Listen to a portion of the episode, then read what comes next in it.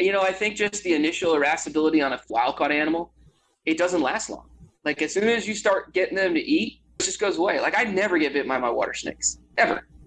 Some of the babies from certain localities are a little spunkier, shyer than others, but on the whole, like I never get bit by my water snakes. I get bit by king snakes every time. Welcome to From the Ground Up, where we talk to reptile keepers and breeders about all things cold blooded. Sit back and have a beer with us. Well, some of you are driving. If you're driving, keep your hands tended to and enjoy the show.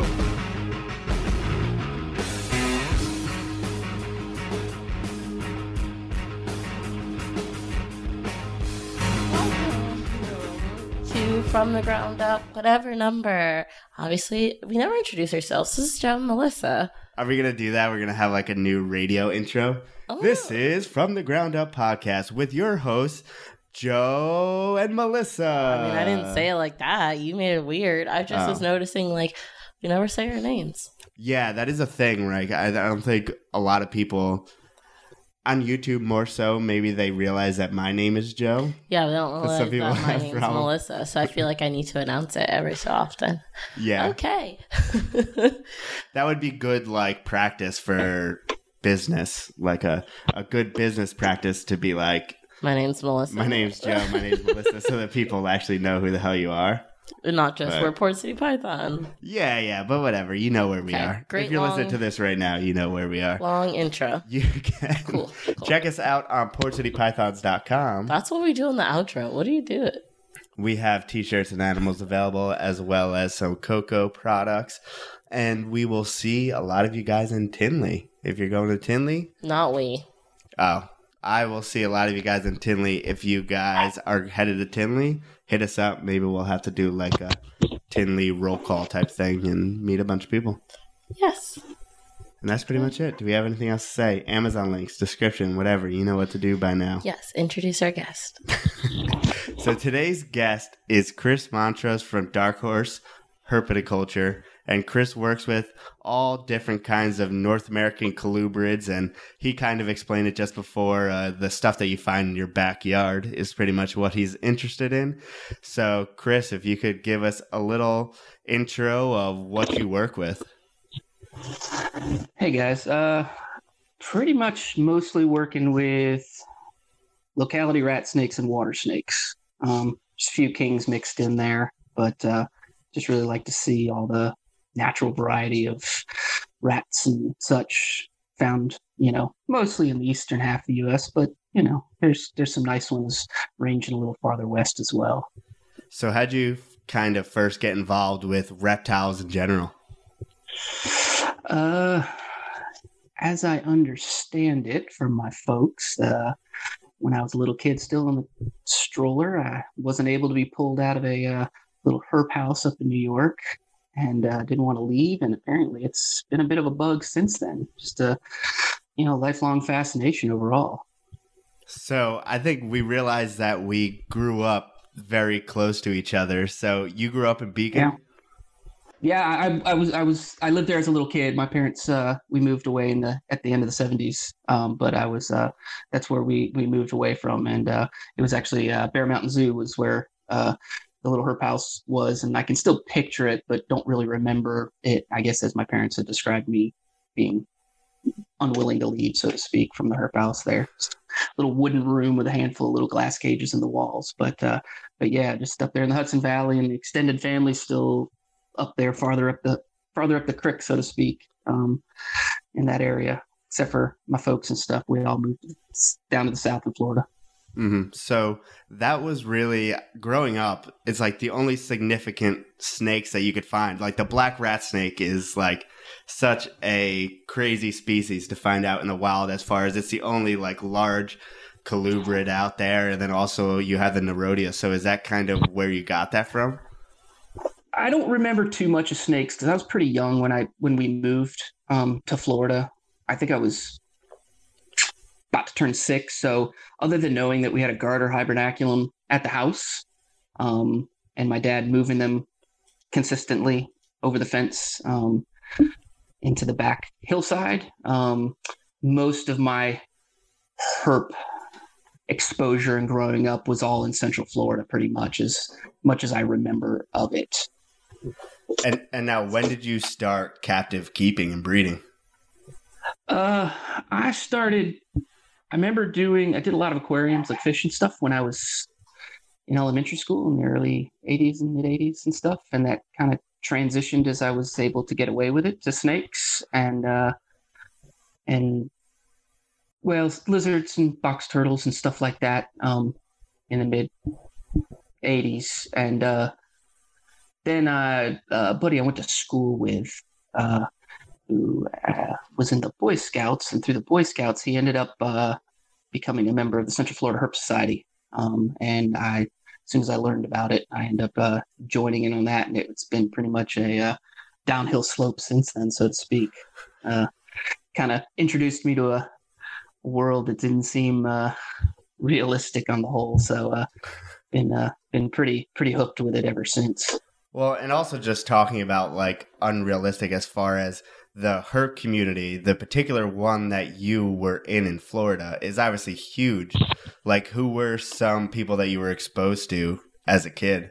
Oh gosh, I mean, uh, guys like Wayne Hill. You know the the you know National Reptile Breeders Expo that actually kind of spawned out from our big auction we had every year, and he he and the club started that, and he ended up taking it over years later after I'd moved up here to Alabama. But uh, you know, guys like that, George Van Horn was in the area, and you know, uh, there's a lot of other guys that are you know turtle guys and other guys. Peter Pritchard lived in the town where I went to middle school and high school and stuff like that. So there's a lot of there's a lot of people. Dennis Ulrich, big turtle breeder down there in Kissimmee vicinity. Um, you know, yeah, knew him when I was a kid too. You know, so there's, there's a lot of people, you know, that I got to meet. Some of the guys, you know, spent some time volunteering in the Herp House at Central Florida Zoo uh, towards the end of high school and stuff before I left college. Um, so uh, a, a, lot of people, you know, it's a big herp area down there. Back then, it wasn't, you know, it was just a herp club that was the main thing, you know, that existed before all these shows and the internet and all that kind of stuff. So it was the main connection for everybody then.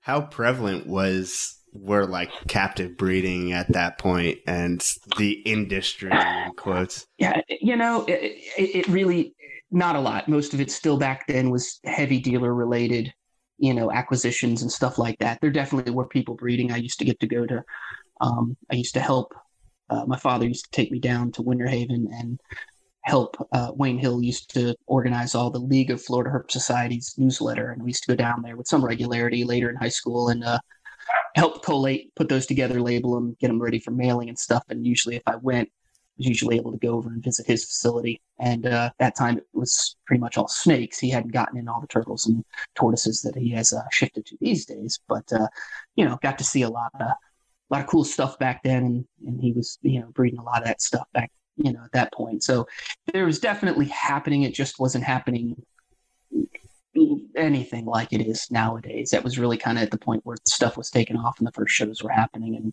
people were learning from each other as to how to be successful doing that sort of thing. You know, most of it seemed more by chance than anything else, but there were a lot of people that were doing a good job back then. Guys like Eugene Bessette was up in Gainesville, and you know the Brants at Gourmet Rodent were breeding, you know, a good bit at that time too. So it was, uh, you know, a lot of a lot of it going on. It just still was a heavy dealer related industry at that point. Yeah, now you must have been on the forefront, obviously, of all the exotics imported into Florida and stuff like sure, that. Like, sure. Were you seeing crazy things coming in?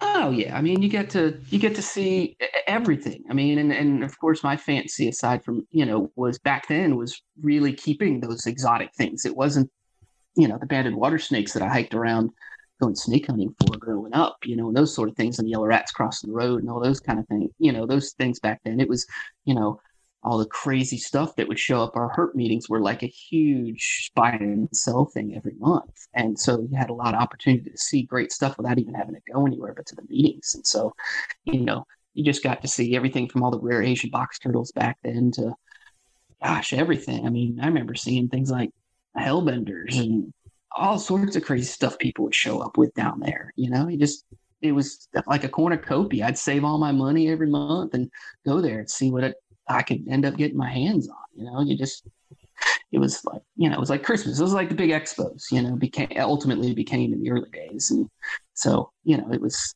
it was definitely getting to go to some of the importers back then too. It was like it was it was very eye opening as to how that end of the industry functioned, as well as you know it's like in the candy shop, of course, you know, and being able to have access to stuff much more affordable than you know what I had access to through pet shops and other venues, you know, growing up. So it was pretty cool. Yeah. Now, was there? I mean, was CITES already a thing? Oh uh, yeah, yeah, it was. There were plenty of species, but the thing with Florida was is so many people kept stuff down there that there was a lot of these species you could all keep. You can and you still can down there. You know, there's a lot of species because people had them for so many years in those areas.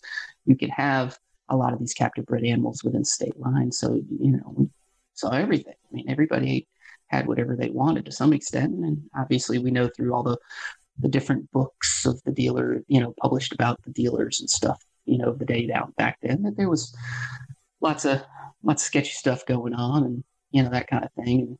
But uh, you know, not at the level that I was at. Of course, I never saw any of that kind of stuff because you know I wasn't a I wasn't a big guy in that. I you know go in and buy a few frogs or some other random stuff when I had chances, or you know some basilisks or something cool like that. But you know, never the high dollar stuff that these guys are getting in trouble for. yeah, yeah, smuggling in Fiji iguanas and stuff like that.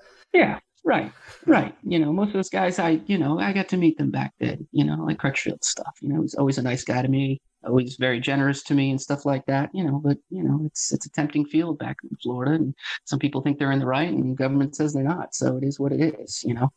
Yeah, I think it's interesting though that our our industry has built a strong base on things like bearded dragons. You know that he first right brought in from Australia. And despite right. the legality of it, they are probably sure. more captive bred here than probably anywhere right. else. Absolutely. I mean, uh, it's it's you know a lot of those species like that. You know, the, the, the origins of those original specimens probably highly in question. You know, whether they came in through Europe or otherwise, or somebody's suitcase. You know, there's lots of stories out there on how all those species showed up. But, you know, it's all history at this point. You know, on the whole, they're you know things like beardies are well established and loved by everybody. So you know, it's it's been nothing but a good thing for the whole and gotten people away from all the iguanas and stuff of the day back you know years ago. Yeah, I mean that's a crazy thing. The the amount the two dollar iguanas coming in from Belize. I forget the number, oh, yeah. but it's like over like in the hundreds yeah, of thousands of iguanas. Wow. Yeah, the the volumes that used to come through. I one dealer I used to get to go through through with a with a uh, an acquaintance. It was kind of a middleman kind of guy. It was Robert Sands down in the Tampa area, and he had some farms apparently down in one of the countries, Belize, El Salvador, I don't know where, and you know just getting to see the thousands of babies that he had come in you know, all at once and all these things, you know, all these bin, all these these big runs, you know, greenhousey runs is is amazing, you know, but you don't see that because it's been replaced with the leopards and the beardies and all the other more manageable, nicer species than than those. I mean, obviously with the morphs, the iguanas are taking a bit of a, a pickup in interest, obviously, but uh, I think the price and prior knowledge has kept them from being too popular, at least I hope. Yeah, I think I think it's interesting how it's shifted as far as I remember even in the 90s going to things like White Plains and there were so many yeah. frilled dragons, green basilisks oh, yeah. and yep. different different things like sailfin dragons, things that you don't see yep. anymore.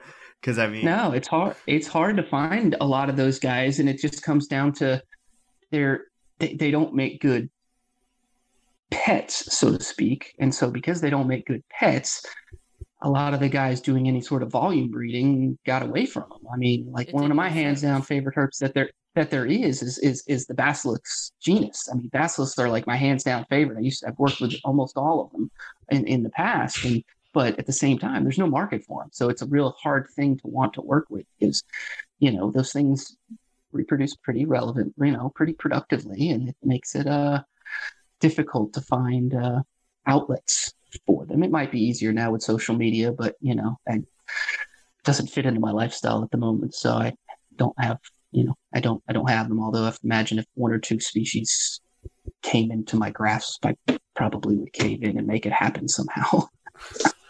No, I mean, and just animals like that require so much space. Were you able to kind of Oh, yeah. experiment with? I mean, living in Florida, were you able to experiment with outdoor caging and stuff like that? Most of that stuff uh I, although i did have the the common striped basilisks while i was young um uh in florida like through high school and stuff but uh i didn't really start keeping them avidly until i'd moved up here to alabama. And uh and so i never did any outdoor enclosures uh uh, with those guys. It was all just big walk-in enclosures in a back room. Just kind of walked in. There were several big big door sets that were um you know you went into each enclosure and they were ceiling to floor enclosures you know with big pools and pumps. And you know it was a lot. I you know I set them up. Most of my stock was all wild caught you know fresh from importers in south florida. And so you know they got a lot of room and a lot of privacy and i didn't really see them and i mostly heard them but you know uh wish i could do it again but it just doesn't fit in the lifestyle. Like i said at the moment i can't can't, can't make, make room for that with as you can maybe hear in the background some barkings my wife and i have a few quite a few dogs that we uh we raise and show. So it's tends to, to take up that space Understandable. I mean, I remember not being successful with a lot of animals, like back in the day, imported animals and stuff that you used to get. I mean, sure has that? Sure. Every everybody had failures back then because of the state of the health of those guys more than everything and lack of knowledge of husbandry. It was all a wing it and hope you lucked out and it would work more than anything. But Yeah. you're happy you got your hands on it at the same time. Because Sure. That, and that's and that's really what it was back then, you know, and it took quite a few years of people that really stuck to some of those species to understand what they needed. And uh and now we, you know, can get involved with these various species a little bit more knowledgeably and successfully and not have the mortality rates that, you know, that we saw decades ago. So it's uh you know, definitely come a, a, long way. It's amazing to me just what I've got to see since I got into it in the in the mid to late '80s to to now, where where herp is, you know, where herps in general is. Really, it's it's amazing. What do you think the biggest difference is from there to now?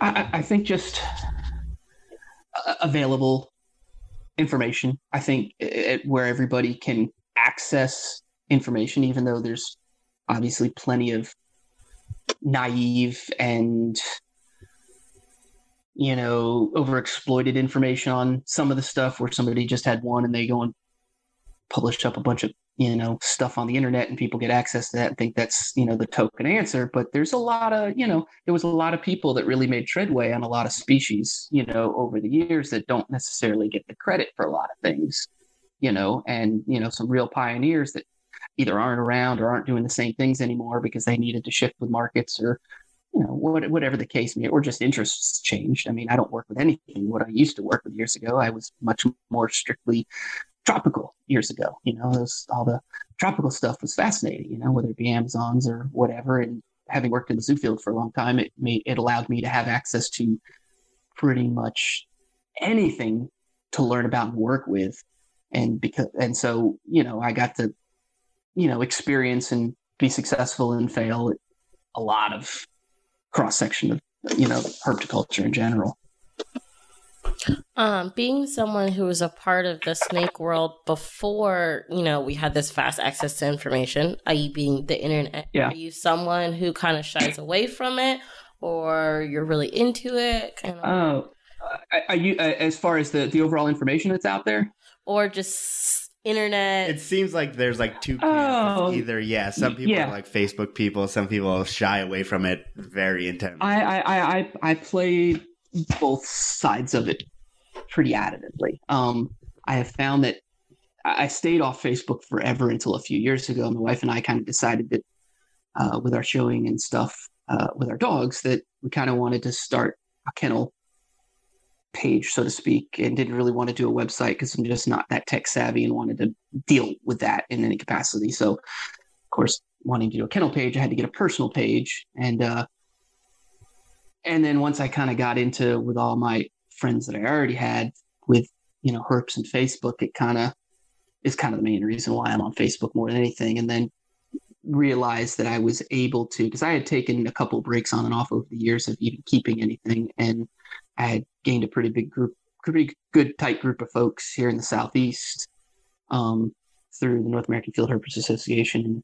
Um, uh, once I was able to get on um, social media with these guys and you know be able to share and exchange information, you know, finds and all that good stuff, uh, I realized that I was able to uh, find people with niche interests, you know, that kind of lined up with me, and you know, and or I could just find niche interests even if I wasn't keeping them and be able to keep up with what's going on with stuff. You know, I mean, I still I'm on Basilisk pages just because I love Basilisk. You know, granted, almost everything on there is overseas in Europe, but you know, because most of that's interest has faded away in this country. But uh, you know, it, it's allowed me to find people that love water snakes and love rat snakes and you know whatever else, and I don't, you know, I can I can find those people that you know aren't into the. I can get find the people that are wet that don't think that you know the whole world is herp market is just morphs and albinos and stuff. I can find the guys that you know like the the stuff we find in our backyard, so to speak. You know, yeah, just there's everybody's backyards, different backyards from you know all over all over the region. You know, There's someone out there for every. yeah, because on it's like there's such There a uh, everyone has a voice, and sometimes that's a bad thing. But if you're. But if you have a interest in a niche thing, I- if I was a ball python guy, I would probably never be on Facebook. But if I'm on a bla- if I'm on the black rat snake group, there's much less shenanigans there, and you can sure. you know if Absolutely, you're able yeah. to filter out who's legit and who's not, you know, you can do that pretty quick. Yeah, and and some of it just comes into you know I. So I got to a point in my life where you know I don't, I don't have to respond and I don't have to comment and I don't have to do all those things with all that silly nilly stuff that's out there. You know, I may pipe in here and there when I find it's appropriate, but I try to stay out of the drama that you know is out there so much in you know Facebook world. You know, try to just keep it to the point for the most part, and you know, not be a know-it-all and not because you know we all don't know it all. We all have some information to share here and there, and we can help each other out from time to time. But you know, there's a lot of people that know more than every one of us out there, and you know, there's plenty that really enjoy and go out of their way to share information with each other more so than maybe what I do, unless I'm directly doing it with an individual, so to speak. At least in the public format, for me, I don't like to do it that way as much. hmm Now, I mean, everything now I feel like is very cooperative as far as you know breeders trying to breed things, kind of keep things.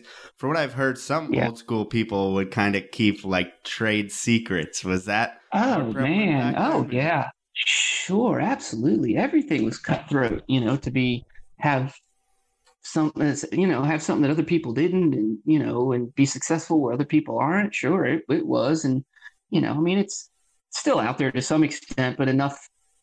You know, we've learned enough of the basics to be successful with all these guys. You know, the colubrids on the grand scheme of things aren't all that different from one another when it comes to, you know, cycling them and keeping them healthy enough to to reproduce. And you know we're all always learning new tricks when it comes to getting you know uh, finicky babies going and you know stuff like that. But you know you you know I, I don't find a week that i'm not learning something you know. I can't say every day as far as when it comes to my herps because some days works just doesn't work doesn't let me spend too much time in that capacity. But uh you know there's there's there's always stuff to learn you know and and in turn sharing it with folks, you know, and I try to do that with folks that end up getting any of my, you know, surplus babies and stuff is, you know, if I can tell that they're not, you know, eh, super deep into herps and, you know, uh, super experienced, I try to give them tidbits that I can to make sure that they're successful. You know, it's only gonna,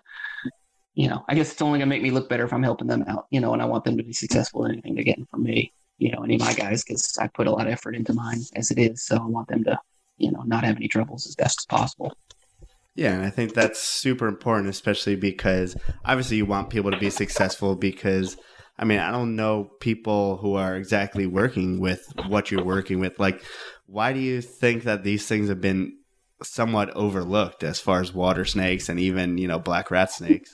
I, I mean, a lot of it ends up being just, you know, people's experiences with them have just been in the wild, you know, in their yards while they're fishing, while they're herping, while they're road cruising, whatever the case may be. And, you know, uh, water snakes have a terrible reputation for being just irascible and bitey and stuff. But, you know, most of them, you know, particularly like some of the ones that I like working with the most, which are the Fasciata uh, subspecies and uh, mangroves and stuff. A lot of these guys, you know, once you get past that initial defensive behavior from these guys, they they really come become just like amazingly tractable and really easy going to work with. And uh, you know, there's obviously variations, just like there is with others from one to one, you know, one individual to the next. But uh, you know, I actually find most of my water snakes to be a much more laid back group of animals than, uh, by all means, any king snakes I keep, and probably a good portion of my rat snakes.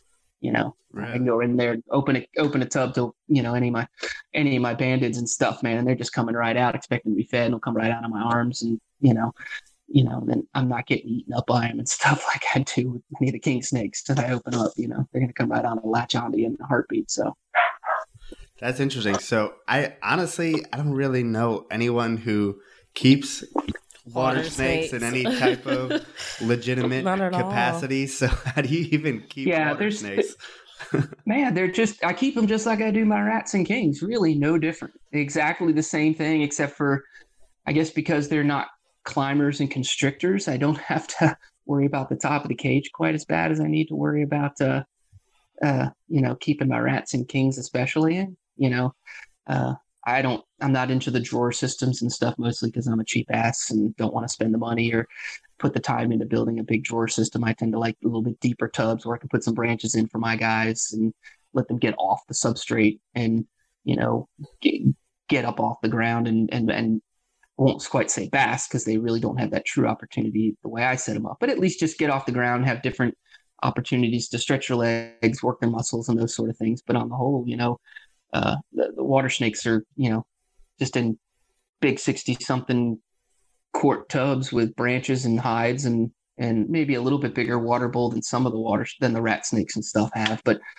you know, they're, they're set up exactly the same. I, you know, essentially really just no different. Now, they, and they really need that. They need that to be success to be successful with them. I mean, it's they, they don't really tolerate high water environments and moist environments.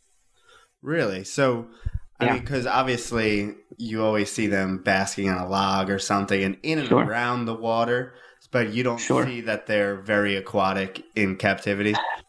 They they will utilize it. Um, the problem is is in in captivity, the way we're setting them up, they don't have the same airflow that they do outside. Um, if you actually were to pay attention to them outside, they don't spend a lot of time in the water. They're spending time to actually go hunt and they're spending time to flee from a predator situation. They're not just hanging out in the water.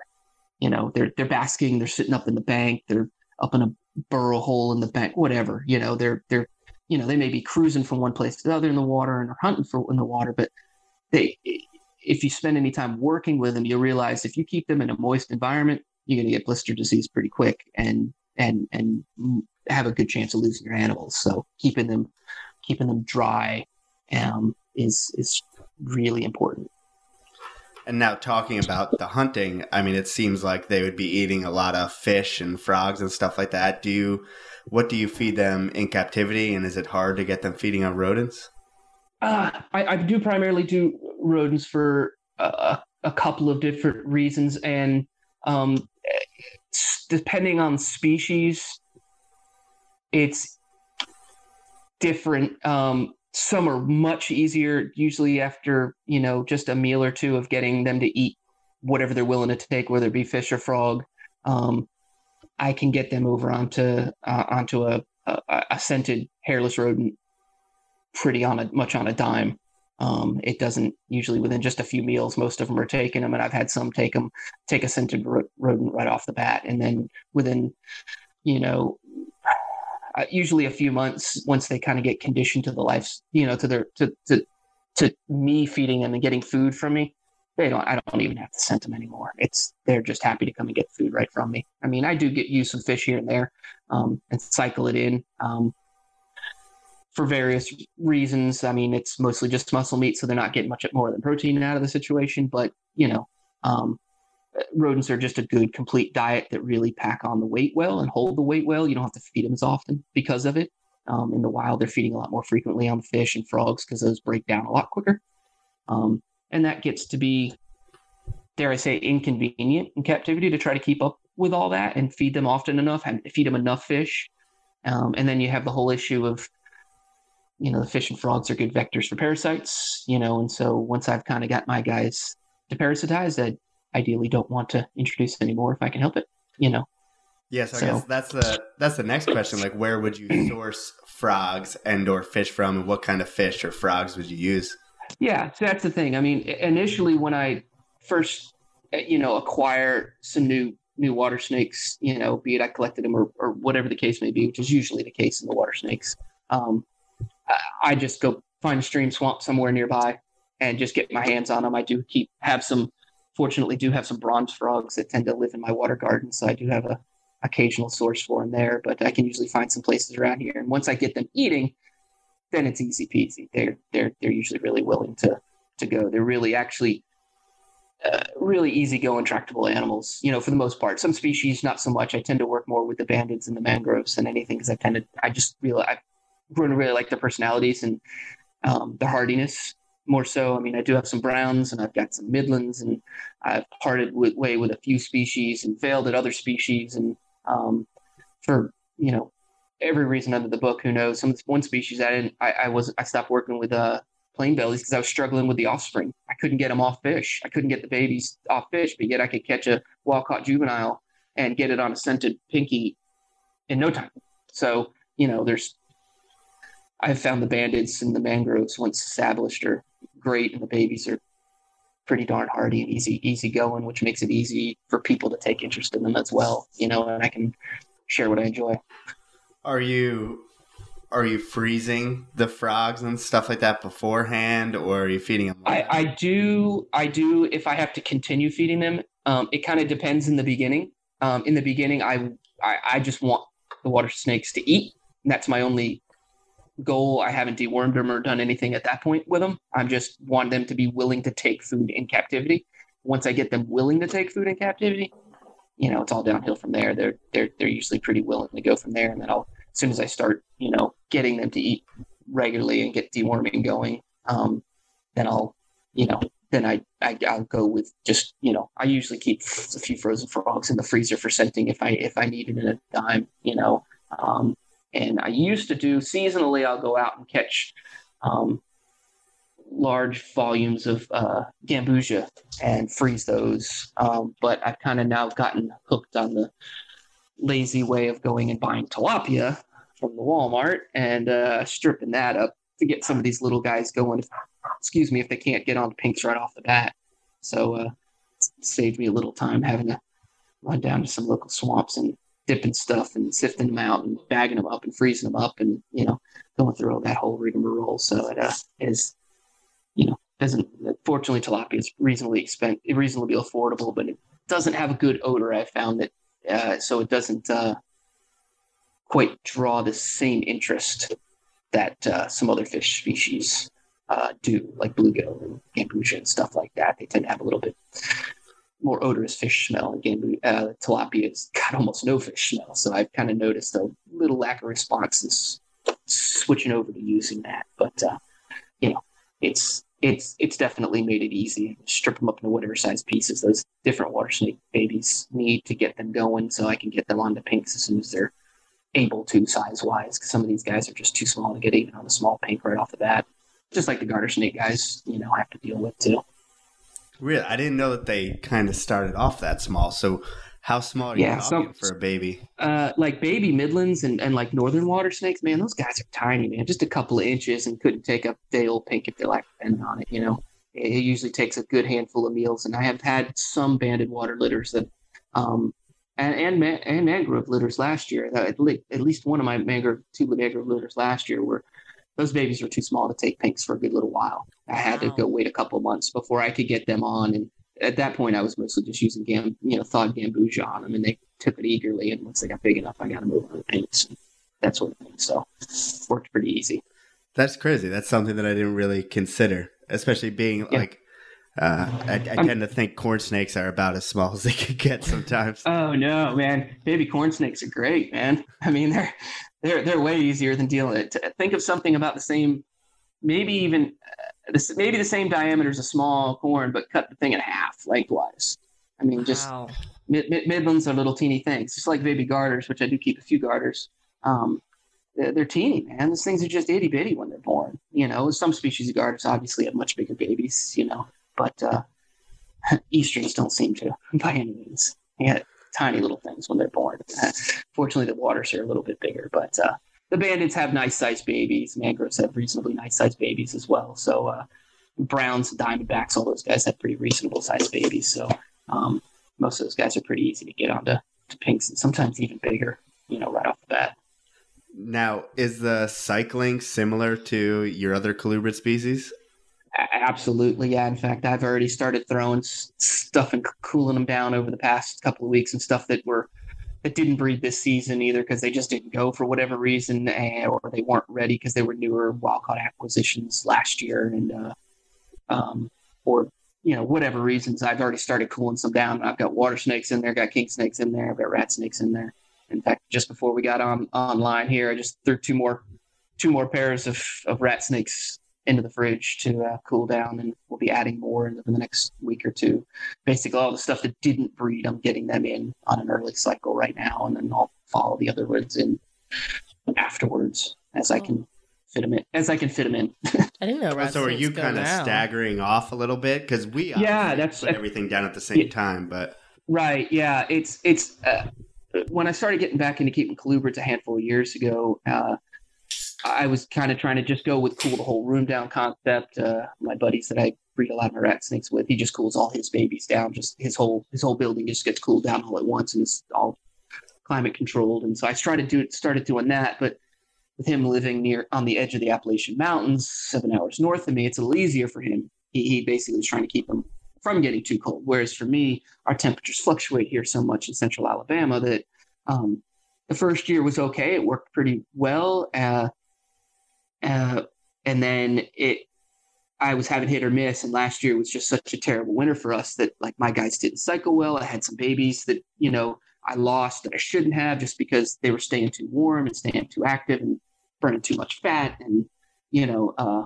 but yet I'm trying to not feed them because it's not warm enough to do that. So uh, I did some working on trying to get what I could and talking to my buddy that I worked with on some of this and scrounged up a nice big fridge off a neighbor and a little bit of fancy wiring help from my friend and uh, got myself a fridge set up that I could adjust the temperature to where I needed it to be and instead of what the fridge would let me put it at. So now I just have X amount of space to work with and uh, there's not enough room to put all the stuff I cooled down at once in there. So um, starting to stagger it now, and I think it'll actually work better. It'll keep me from being so overloaded all at the same time of the year. You know, if if it works, first time I'm technically trying it, so we'll see how it goes. Yeah, but I think it's uh, plenty of other people out there do you know stagger their stuff year round. I mean, I, this past winter, you're seeing people's, you know, king snakes hatching out in January. It's like, well, obviously they cool those guys down in the end of the summer, beginning of the fall, and that window in order to be having stuff hatching that early. So, you know, I think some of them are doing it for timing to get to the shows and stuff like that, trying to get their stuff up and out as early as possible. For me, it's just getting stuff cycled properly and having enough space to do it, you know, in the right space. And now I can keep my young ones up and, and awake and, and, and keep them on a on a feeding schedule with just a little space heater in our room, you know, just as needed based on uh, thermal cycles here in the in this area. Yeah, I think that's so. It's cool to have something like that because we obviously, when we were in Texas, really struggled with getting it down cold enough and then right. swing, and the temperature would swing all the time. Right. Yep, and that's that's basically where I got with last year, and just got so mad at it that I was like, I gotta, I gotta change it, and so uh, did some did some working on it um, this past. Well, I guess it would have been right before winter last year, and uh, and uh, it made it work. You know, got it got it going, got it set up. A friend showed me which thermostat I needed to make happened. He was in the electrical field and sent, showed me which YouTube videos had it. Actually, some herp guys actually had the same thermostat. You know, showed me how to wire it up right so that I could bypass the thermostat, so to speak, on the fridge and stuff, and I can set it right where I need it or change it if I so care to as well. So uh, seems to be working. I just wish you know I had like four of them. I guess. Yeah, I mean, everyone wishes they had more of something in their collection. Sure, absolutely. More of them just means that much. I just don't have the time for anyway. So it's its limitations are always good, even if it's unwillingly forced on you. yeah, and it's like the the the way the market works, especially with colubrids. I don't know if Python guys understand as much, but with the colubrids, everyone's hashing out at the same time. And so sure, all your competition has stuff, and then you sell out, and then it's tax time, and everyone's buying things. So yep, it's like, yep. damn, I wish I still had babies now. But yeah, it, it, it's interesting because then you have pinky shortage supplies when you're trying to buy pinkies. I ran into that and had to go back to a previous, you know, supplier that I was I had left because I had no choice. You know, things like that. It's it's it's all out there, and so you know, fortunate with me, I tend to be a bit obsessive because a lot of the stock I work with is either stock I'm getting um, from my close friend that I breed with rat snakes from his his collection from that he has built of, of, North American rat snakes from over 30 years, and other stuff that I'm I've fresh collected and brought in from localities that I want to work with and people aren't working with and stuff. And so I tend to be obsessive about holding back stock, and so you know I tend to come late winter I go tend to go through and have have stuff available. Kind of when some of the different cycles of people wanting stuff, I go, yeah, I really don't need three pairs of those. You know, I can let go this pair. I can maybe let go two pairs. You know, those that sort of stuff. I tend to keep them back just to watch their colors develop, particularly with the water snakes, and and just so that I always have at least some backup from that particular, you know, stock and locality, um, and and make sure that I don't lose it because that was lessons learned years ago with exotics. You go and spend, you know, a couple hundred bucks or whatever on some, you know, southern white lip python, you know, and you scrounge up, you know, the money and find the availability of a second one. Well, if you lose one, well, now you're screwed. Right. Just getting your hands on one and saving saving up the money to get another one. Well, fortunately, with me, my interest allows me to go out in the field and and and find what I want or uh, you know, get with good friends that are out there and get stock from them. But I try to at least have, it's best I can, at least have two pairs of everything around, and if not, even have some offspring sitting in the background too, just as backups. You know, stuff happens, failures happen. You know, whether it be just husbandry issues or you know, as everybody runs it, you know, I've known plenty of guys that have, you know, uh, electricity issue, issues, heating failures, all these sort of mm-hmm. things, you know, good good friend of mine had a had, had a bad failure last year and and uh, and lost uh, over half its collection. You know, and you know it was pretty devastating because he had a lot. He had stuff that he got for me, and he had a lot of rare stuff. You know, I say rare, rare in the capacity of you know lineage and bloodline wise, not you know like these you know some anthill pythons or some other you know stuff that you know is harder to get your hands on. But you know.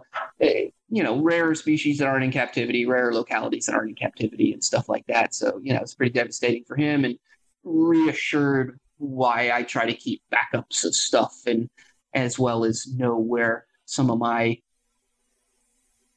harder to come by localities and, and species and stuff, I, I know where they're at. I keep a list of everything I sell to people, you know, mostly just so I know where they went, or if they come back and get some more from me, I know exactly what I've sent with them from which pairs or whatever the case may be. I can make sure that they get unrelated ones or whatever. You know, I just write down what I've what's gone out the door to certain people so that I can I can relay back to that and try to keep up with where some particularly certain things like my Slowinski rats and stuff like that I can try to keep up with where they're at that sort of thing. Ooh, Slowinskis. Yeah. so you find that a lot of the people who are getting your animals are they like hardcore locality guys or some people are just whatever I want a pet or are there other people? Uh, more more the more the the locality and niche interest guys, you know, especially with the rat snakes, because everything I have at this point now is all locality.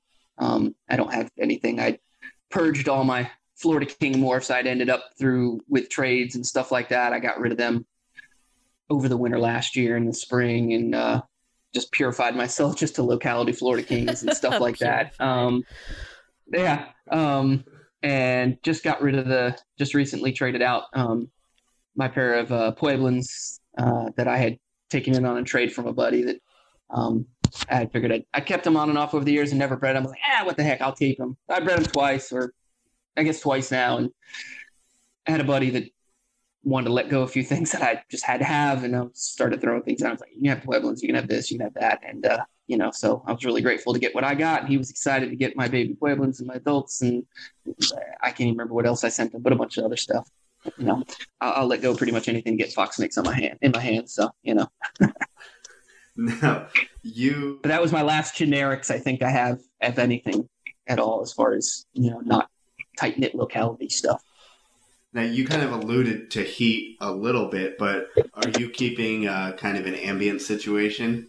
Yeah, yeah, I use ambient um, and utilizing my window opening and closing. Like now, I'm closing it at night, opening it up, depending on when my wife or I gets home. When I'm still going there, and pop the window open a little ways to let the heat once it warms up because we're getting down into the night times are dropping 68 72 window and i don't want the room quite dropping quite that low so i just shut it down before i go to bed and traps traps those upper 70 low 80 heats in there until one of us can pop the window even if it's later in the afternoon when we get home whatever the case may be but uh, and then just use a space heater as needed um, during the winter months for the babies just kind of i'm, I'm not one I, i've known too many people have fire issues and all those sort of things, you know, and, and bad electrical scares that I don't I don't run it when I'm not home. Just I come home and kick it on and I just moderate it that way. And if it's room's not staying warm enough and if it's really staying hard cold outside and I'm having trouble fluctuating, I just don't feed the babies. I mean it's easy enough, you know.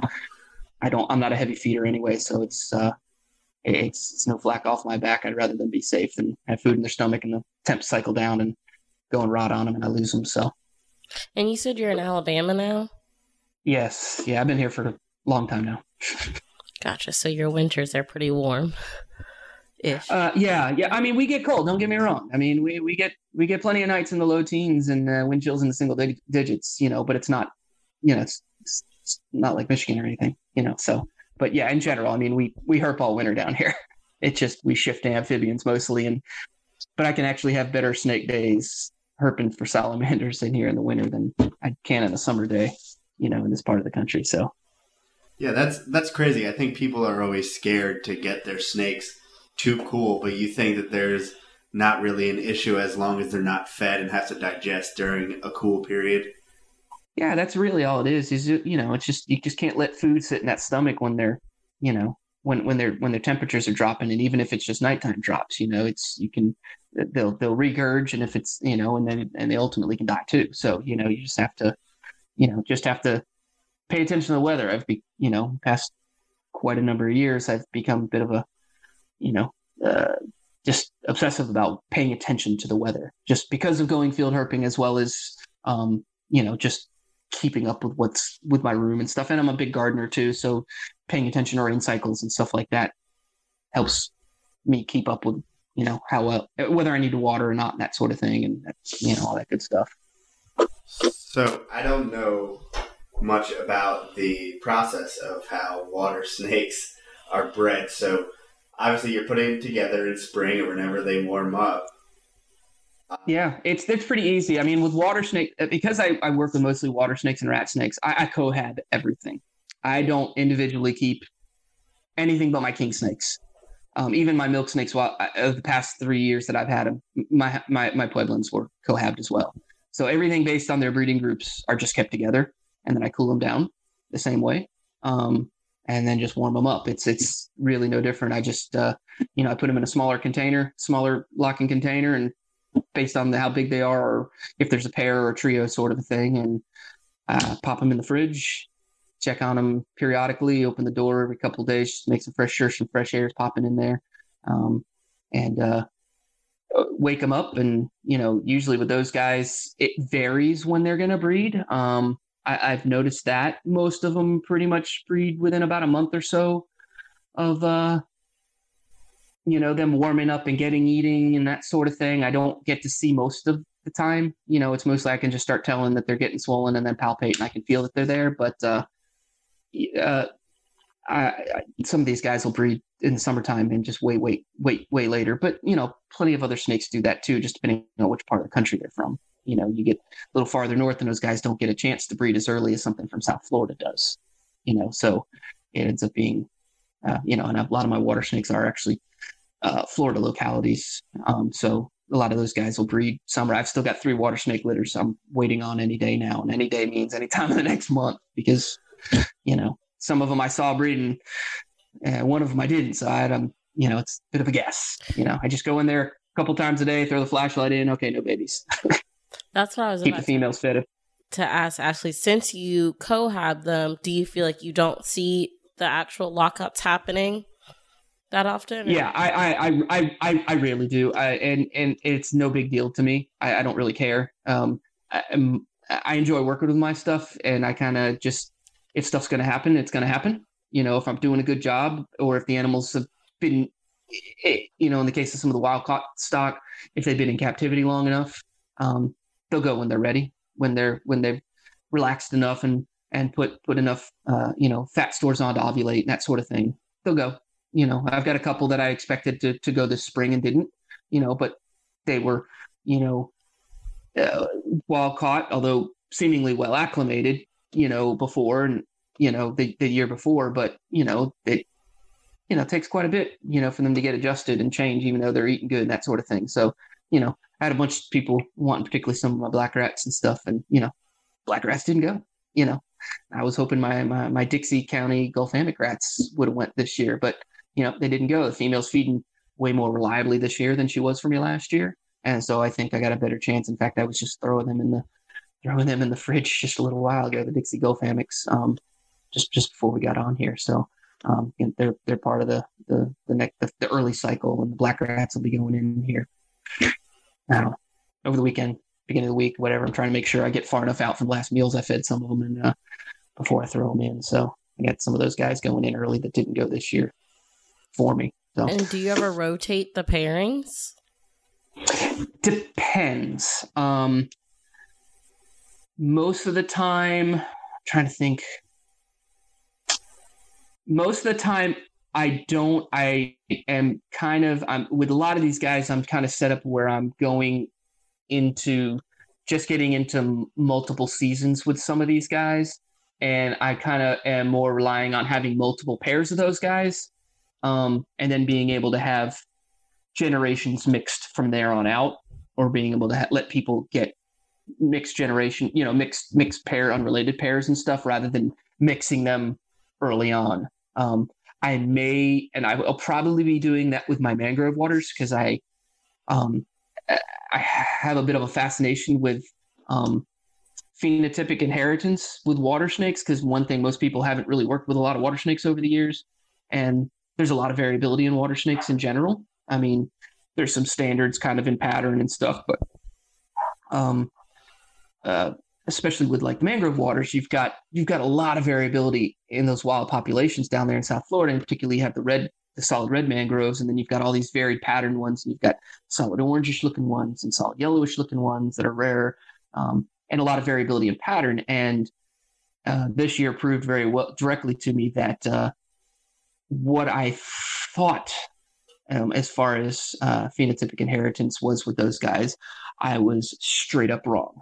So um, I fortunately have a pretty decent little group at the moment and lots of babies for the future to raise up from these different litters that I've had.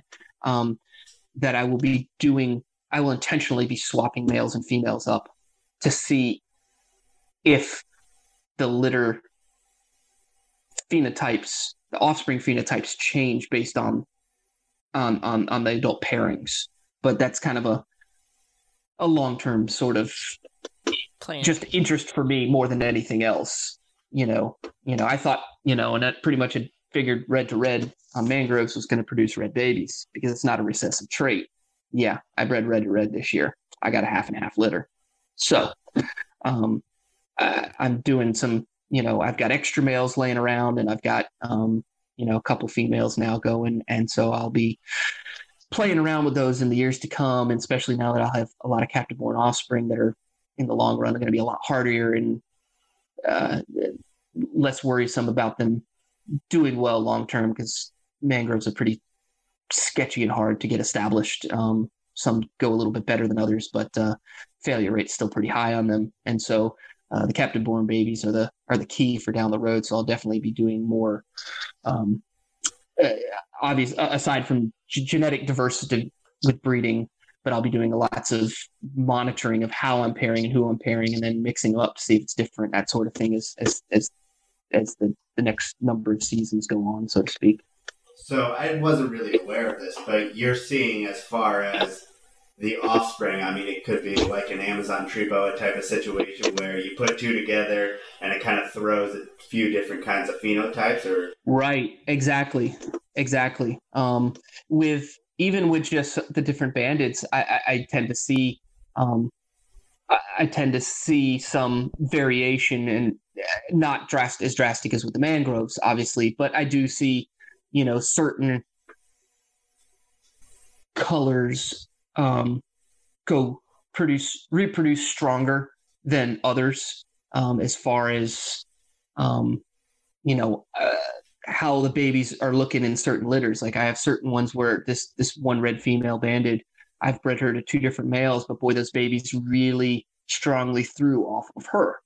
Um, I didn't get as much influence off of the males, either one of the males between the be, between the two litters. It was a year between the two litters, so um, but they the, the babies really were strongly influenced off of mom and the way she looks more so than the dads in either situation because the first one is a melanistic which granted he would have started out as more of a, a typical banded looking animal and progressed to be melanistic over you know a period of time whether it be six months to a year or even longer depending on that animal and i don't know because he was mature when i got him um, but i got almost identical babies breeding you know, a brown and black banded animal this year to the same female. And I didn't get, uh, it wasn't much difference really, you know, between the two. She, she threw very strongly. Um, and I've got some babies from the first litter that I've raised up that'll be going maybe one more year out. But, uh, you know, it's, it's pretty interesting. You know, it's again, it's one of those things where people haven't worked enough with Nerodia and particularly with the bandeds where there's a lot of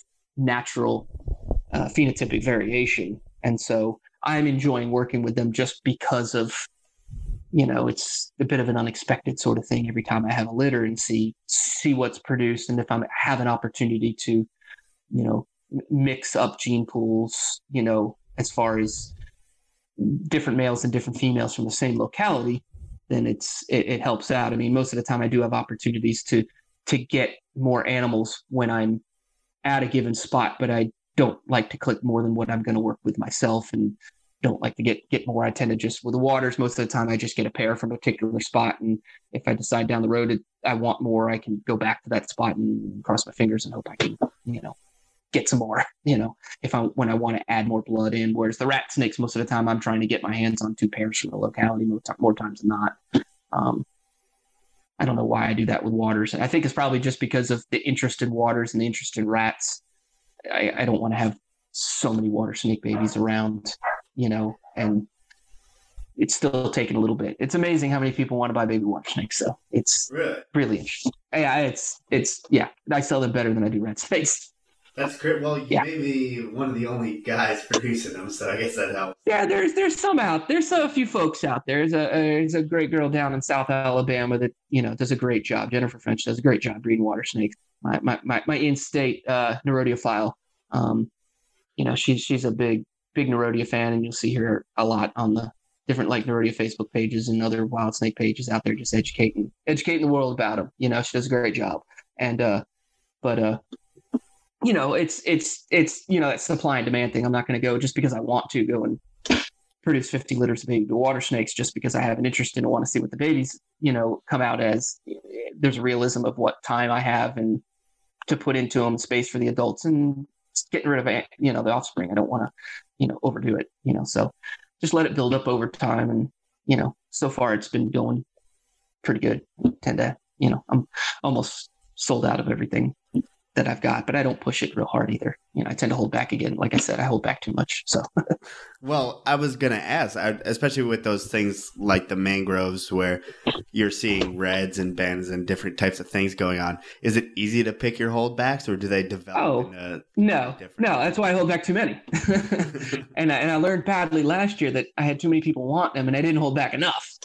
Um, mm. Because uh, I seem to have a problem with the locality where mine all sourced out from um, with having darker or gray colored females. All my females are red, and so I'm trying to make a point to hold back babies that are that are the darker darker pattern. More just uh, one because I do like I like those other ones. Yeah, red's great. Don't get me wrong. It's it's great. People love them. Solid red snake's the bomb. Don't I mean? But there's not much to it.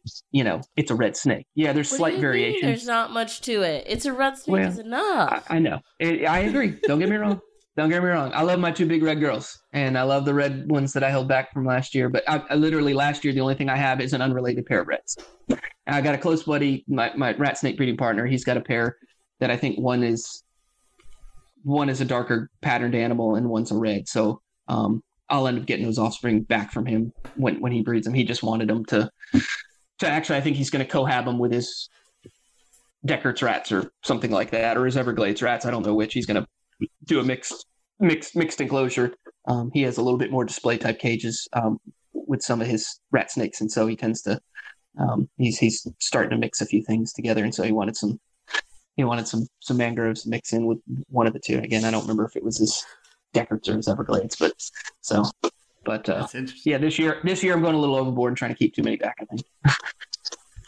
Yeah, no.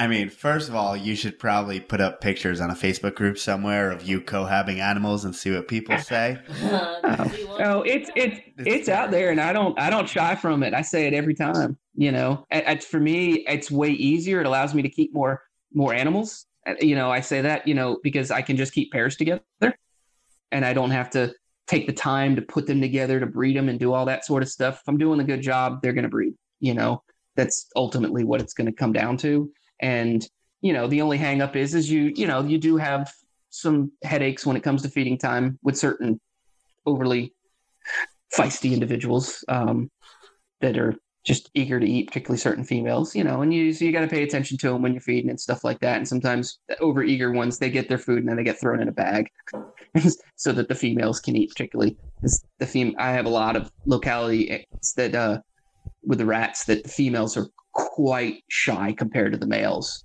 Males will go and hammer down as much as I'll give them eagerly, come right for them. The females are like, mm, give me 10 or 15 minutes. Let me leave this in front of me and just we'll, we'll make it happen. But if I do that when they're together, the males just scoff them down. So I usually give males something and, uh, and throw it in there. Or in a lot of cases with my guys, because I'm, uh, dare I use the word minimalist feeder, but I'm not a, I'm not a stuffer. I don't keep them, you know, everybody on heat strips with a high end range available to them. So I, I, I like my animals thin. I don't like my animals fat. Um, I like them to look like I would go catch them just in a good, healthy, you know, format. So um, uh, most of the time, my males get fed every two or three times. Every three or four times, I feed the females more time. You know, most of the time, just because they don't need it. They're not doing anything.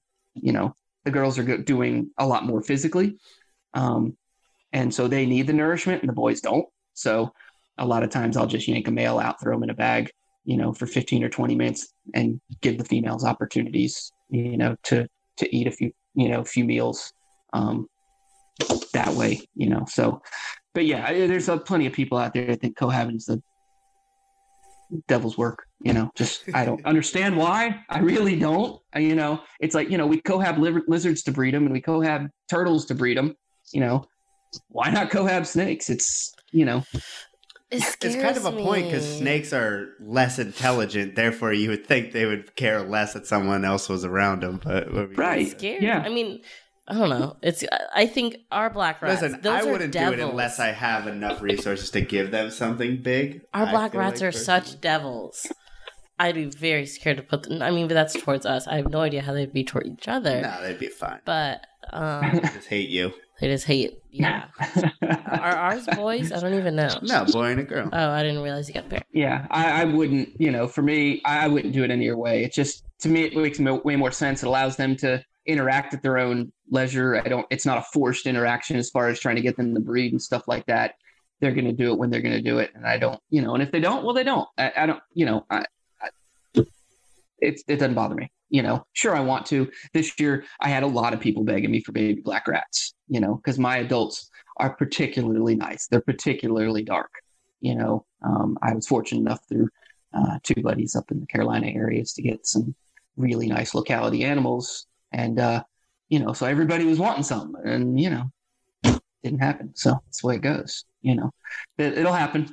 It'll happen when it's meant to happen, and it'll start going steady after that. So you know, but that's that's the deal with you know when you're dealing when you're working with you know fresh stock and and getting new lines you know new localities and lines established with fresh blood is you know there's it takes time it's not going to just happen you know as soon as you raise up an animal big enough and that corn snake breeds at 18 inches you know it's it's it doesn't work like that with when you're you know working with with, with fresh animals you know it's, it's a little more time consuming and that's fine for me yeah me. do you think there's anything to uh, the more i pay attention to it as far as black rats go like growing up finding black rats, um, when people post pictures of them finding black rats in the wild, I feel like mm-hmm. they're always nicer specimens than what we have in captivity. Like, you know, sure, black animals in comparison to the ones that I've seen in the wild. For some reason, you would think you would pick those animals immediately, and it'd be yeah. Uh, it it's one reason why, like for me, I didn't, I, I, I didn't get my, I didn't get black rats for a long time because I was just too picky about what I wanted.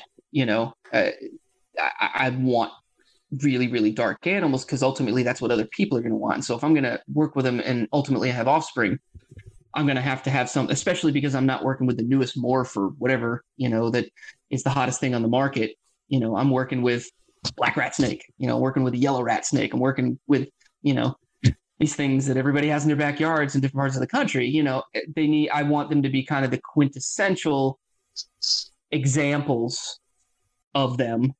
And so it's not as much as that I'm necessarily selecting for them, but I'm just choosing localities where those particular animals are the most token examples of of their of their of rep- representatives of their and I can't even say species now because with taxonomy changes, it's all in it's all the same. It's all shit, in the paddle man. fan. It's all man. It's shit in the paddle fan. It's all it is, man. Um, but yeah, it, it's so it, it's just some of my philosophy is is it comes down from my, my good friend Bill, who it's he and I work on majority of the rat snake projects together. Um, he's my folks' age, and uh, his kind of rat snake collection um, is based off of the 1958, I think it is, Peterson's Field Guide of what represented the rat snakes at that time, and so his collection kind of represents that with obviously more current additions as things like Slowinski rats have come into to, to, to recognition, whereas you know it may have been something he would have worked with anyways, knowing that that was an integrated zone sort of thing, but knowing that it's you know our newest rat snake species, sort of considering all the rearranging. There's others obviously now, but um, you know, uh, you know, we tend to work with token examples in different parts of the range. You know, things like Great Plains rat snakes have a huge range up the whole middle of the country there, you know, but, you know, we're working with the intermontanes, you know, out of Colorado, and we're working with alpines um, from from over there in West Texas. And I'd kind of like to get some South Texas scrub thorns one day, but you know, it's I even know somebody down there, but it's a long ways away to get down there. So you know, it's not something that's that's that's happened so far. One of these days it will, you know. But just you know, I try to look to get specimens from solid token localities, you know, that were, you know, they're good examples of certain areas. It's like it's like yellow rats. I've got all these localities of yellow rats all up through Florida now, and uh, you know, and they all vary, whether it's from the Keys all the way up to, you know, uh, my my my youthful county of Seminole County along St. John's. Um, you know, they all vary, and you know, and everybody has, has their own likes and dislikes. You know, depending on what part of the state, Florida, or where they saw yellow rat snakes for the first time. But I spent a bunch of years in the past couple of years trying to turn up a place and turn up areas to find some yellow rats from back home, and uh, finally found a place this year and I've added a nice little group of token examples of yellow rats of what I consider yellow rats, and actually my buddy considers to be yellow rats, you know, textbook yellow rats. And so now, fortunately, one of the females was gravid that I caught, and so I've got some babies that just hatched out from those that were splitting and raising up for because the male would have been unrelated to any of my others too. And and I think I ultimately caught I think five or six animals and just kept a trio for now. And uh, with these babies as some unrelated blood for the other pair um, to, to go with for down the road. So we've got some good blood for, you know, a good few generations without needing to go and grab any others, you know, um, from the same spot. We don't have to, to bother the wild gene pool. We've got a, got enough diversification for, for, you know, You're two or three generations at least. I feel like Uh, I, yeah. I, I should have counted like how many things. Like you find so much. He's also in Well, Florida, which is pretty good. Yeah, well, and he knows what he's doing. No, for But yeah, I mean- animal, Uh, but Yeah, it's but you'd be surprised though because the urban sprawl is so much in Florida. It's actually really hard to herp down there in certain areas. At least where I grew up in in the the north north side of Orlando areas. It's just people everywhere. So you have to you have to find these little little wooded areas that are left and, and go hit them at the right times of the year. And it's no different than anything thing else. I think you know you just have to you have to learn learn your animals, learn their niche habitats, and and, and put the time in. Really, is what it comes down to more than anything. You know, it's just you know, as with any others. I mean, most of my time in the field actually is spent salamander hunting. It's I only go snake hunting when I'm looking when I want something in particular to work with, and then I'll go to target that area. I mean, we look for everything while we're there, but you know, I'll go target something in particular that I want to find. And uh, but most of the time, I I spend I, I spend it in the hills. I spend it in the hills flipping flipping logs, taking pictures of salamanders. Bring us through a little bit since you're hitting on it, like the process of bringing in new stock and kind of are there permits in place? What do you have to do? It, it depends on it depends on where you're at. Every every state is different, you know. And here in Alabama, you know, most of our our, our public lands are all all uh, off limits, you know, whether it be a national forest or otherwise. In other states, that's not the case. Other states, certain states, you know, you have to have a fishing license. Uh, other states, you have to have hunting licenses and reptile stamps, and you know, it varies, you know, all over the country depending on on on what you know the different laws are. Uh, my buddy maintains fishing licenses and hunting licenses in multiple states around this country and keeps them up regardless of whether he goes because he expects to maybe go back at some point so that he always has that legal voucher of of having you know gotten a particular species you know from somewhere whether it's arizona's needing a hunting license or texas or whatever you know you got to have certain permits and stuff in certain areas. In other states like in florida you they, they don't have much regulation at all in that as long as it's not one of the you know uh, protected species. You know and here in alabama that we have certain species that are protected you know that you just can't have period. And then you have certain areas you know certain public lands and, and the forests and stuff um, that are all off limits too. So um, you know I, like in state i think the only thing i work with is a couple banded waters i can catch i've caught from some creeks down by my friend's house in south part of the state and some rat snakes i caught in my own backyard you know i don't i don't i don't work with much else here but most of and most of it's just because my interest in florida and the diversity of species and phenotypes in Florida is so high that you know my my interest tends to go down there because from the bottom to the top of the state you have a lot of variation in water snakes, rat snakes, king snakes, and all the above. You know everything, but I guess maybe ribbon snakes don't vary too much, but you know a lot of species do vary quite drastically across snakes. Rat snakes being one, the prime one, um, and king snakes. So um, that tends to be a a great place to go down and and and uh, go home and visit, meet up with friends, whatever the case may be, and have a good time out in the field and add some fresh blood if if, if I'm fortunate enough to. Absolutely. Okay, this might be a newbie question, but our friend Dallas got some um, black rat sinks recently, and when he posted about them on Facebook, he's put calico morph black rat stinks, but he put morph in quotations. And I've been meaning to ask you that. Why would he put morph in quotations with calico black rat stinks? Mm, I don't know. Uh, That's kinda I know weird. that was like a thing people do. yeah. Okay, I didn't know if it like wasn't never- actually considered a morph Yeah. or something. Well, I thought maybe it would be like one of those bubblegum rat things, you know, the yellow rat, Yeah. black. It's Well- all Easterns, though. So well, it's all the same, so who cares? Yeah. Well, actually, but like the calicos, the calicos technically aren't a black rat. Maybe you're a Midland why He rat. did that. They came at they came out of Jefferson. I think it's Jefferson County in Kentucky, and the local stock in that area are not black at all. So it's you know it goes back to the new revisions of taxonomy and stuff where Easterns are in the East Coast, Midlands in the middle, and Westerns are now obsoletus on the West. That you know what was one thing is not necessarily what it is now, and regardless of what you're accepting or not accepting on it, irrelevantly, a black rat from Pennsylvania and a calico rat from Kentucky, they're not the same thing. Period. They don't look the same as a wild animal, as a normal wild animal. Animals would never have bred naturally across those different areas. So, you know, that's one thing with a lot of the morphs and stuff is particularly, and you see that with the black rat morphs, is black rats used to be considered everywhere from what, Nebraska and Missouri and everywhere over that way and came all the way across the northern portion, you know, across the upper Midwest and the East Coast. And now there's three separate species within that color designation, even if a lot of them, particularly up the middle here in, in, in the Midland range, you get up into Kentucky and stuff. And those most of those animals, unless you're up near the Appalachians, they're not really black at all. They're just a darker gray rat snake on the whole. But, you know, it's I'm sure it'll all change in ten years anyway. So That's really will, confusing. Is, is, part of the find a way to re- why you do locality is because I mean, some of that that it, it has really reinforced it for me. I mean, some of it is just the natural variation from the different regions and spots where these different animals come. Because you know, a yellow rat snake in the county I grew up in, in in Seminole County in Florida is quite a different animal than if you go over to let's say Hernando County over on the west coast.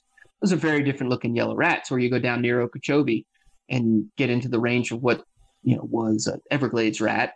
You know, the, those animals vary a lot even in that immediate area. So these these animals all vary across across the range. But yeah, the locality stuff has kind of been reinforced a little bit with taxonomy changes because if I'm working with animals from a particular county or particular spot or particular river or whatever, it's not going to change. They can change the taxonomy all they want you know, but it's not going to, they, it may change what the taxonomy name is for that particular animal, but it's not changing that animal. It's, I, I don't suddenly have a mutt, you know, and, and like the white oak gray rat snakes, the coastal gray rat snakes from the northern Gulf Coast is a perfectly good example. You have some animals that look really similar all the way, you know, whether you're in from Baldwin County on the, on the east side of the Mobile Bay, all the way over to like Lake Butler, Florida, you've got a huge, range of animals that have a pretty similar look to them. Granted, there's a little difference to the east than there is to the west on the grand scheme of things, but that's now divided as two separate species down the middle at the Apalachicola River. And so I work with two different white oak rat snakes now because there's technically two species. So I have some from one side and I have some from from the other side, you know, and and looking at them, I mean, you do see differences. There's but they all vary a lot too because you can find ones that are much darker in an area where usually they're way light and you find other ones way light in an area that are mediocrely dark in the wild so you know it's you know but either way you know i've got my santa rosa a lot of people have some of my baby santa rosa white oaks and you know i was fortunate enough to get two pairs of animals from a buddy's property of animals that come into his rat room you know and he picked a few up here and there and and I ended up getting two unrelated wild caught pairs, you know, from him at different ages at the time, but uh, you know, um, you know, off the same same piece of property. So you know, it's that sort of thing that you know they can change they can change it again and change it back or do whatever they want, but it's you know, I know exactly where they came from. So you know, it's it's not um, an animal from Liberty County or or Taylor County or somewhere farther farther east. You know, it's same little spot.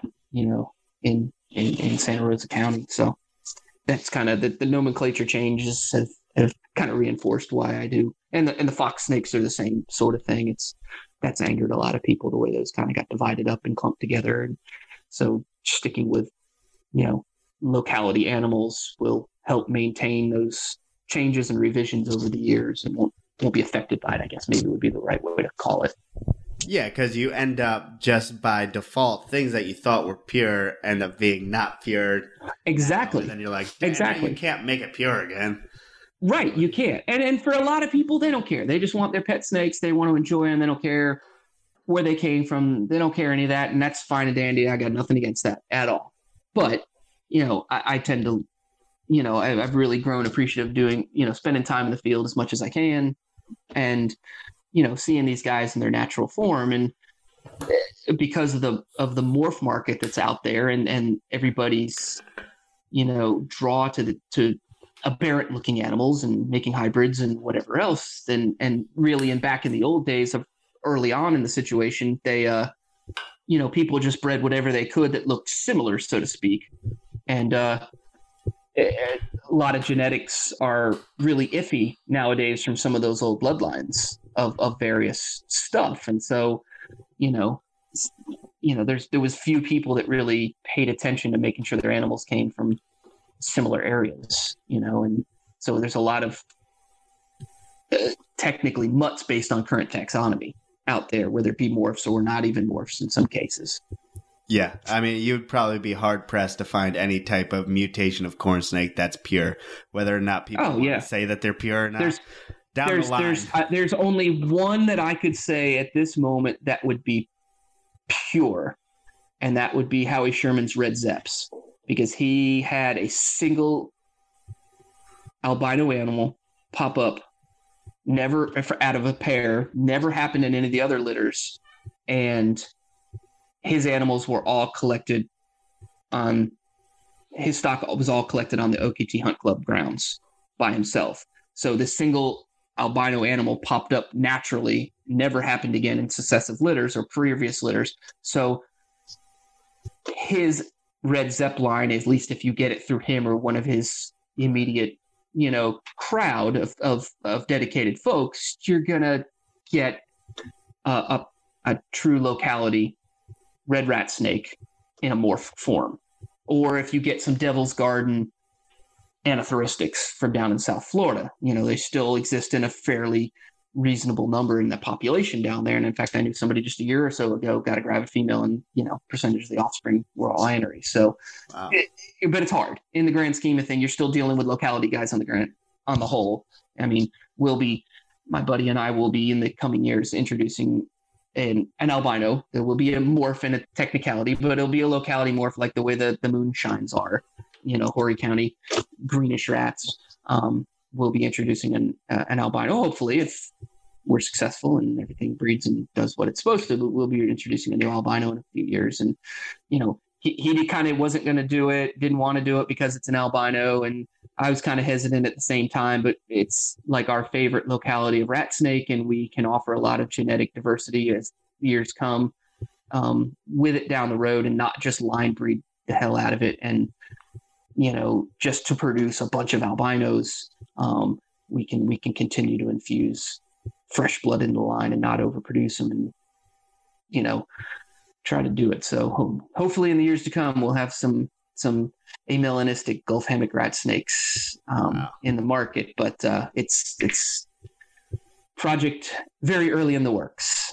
Very Now, was early in that- the works at this point. Was that a wild caught animal? yeah, Or did it yeah, pop out of a yeah. clutch? No, it's wild caught. Wild caught uh, yearling male. Um, my buddy cruised it um, this past uh, December on a warm day. Um, it's he passes through there in the winter times, going to visit his family. when no one Yeah. else would even be looking. Right, and that's usually when he passes through, and he can usually, you know, uh, uh, pick up a, a random male um, to add into the gene pool um, every every year or two um, on those warm days, and uh, and uh, he, in fact, he he didn't even he he refused to even tell me what he found um, until I came up the next visit. So I was like in this this the hanging situation for like three or four months when he first told me about it. He didn't tell me about it for like two months. And then he told me about it. And then i had like three months before i got up to visit him. Um, and he wouldn't tell me what it was until i saw it. I mean he just told me he found something really cool down in levy county. And i thought maybe he just cruised to king or something because you don't come across kings in levy county very often without being in just the right spot at the right time of the year and that sort of thing. But no that that wasn't it. And, um, a couple months later i was out cruising on the same road just on purpose knowing that i certainly wasn't going to even see another rat snake on that you know stretch of road. Um, but uh, you know, it's it's in the same area where he's always cruised before, and um, for pushing forty years. And uh, first time he's ever come across, you know, an albino or anything like that. And he always said he was never even going to tell anybody, but you know, he showed me and told me. It took me, gosh, uh, six more months before I could get him to take a picture of it. And so uh, now we got a picture of it and uh, it's doing well. We think it'll be big enough uh, to breed a female this next this coming spring. So uh, we'll see what happens, and then we got to raise up babies and prove it out three years from then. So well, you know, long time in the works, long time in the works, but. Uh, a new, new, new locality, morph like the like the moonshine. So I just I need to come up with a cool name for him, like moonshine. I don't know if I'm quite crafty enough to make that make that make that work, but it, it probably would be it'd be good, you know. The the guys up in Kentucky came up with their calicos and lemons and stuff, and guys in Carolinas came up with their came up with their moonshine. So I guess I need to come up with came up with come up with something for this locality that's not even legit subspecies anymore. So we'll we'll figure something up, and by the time I can even have any sort of hets available or anything.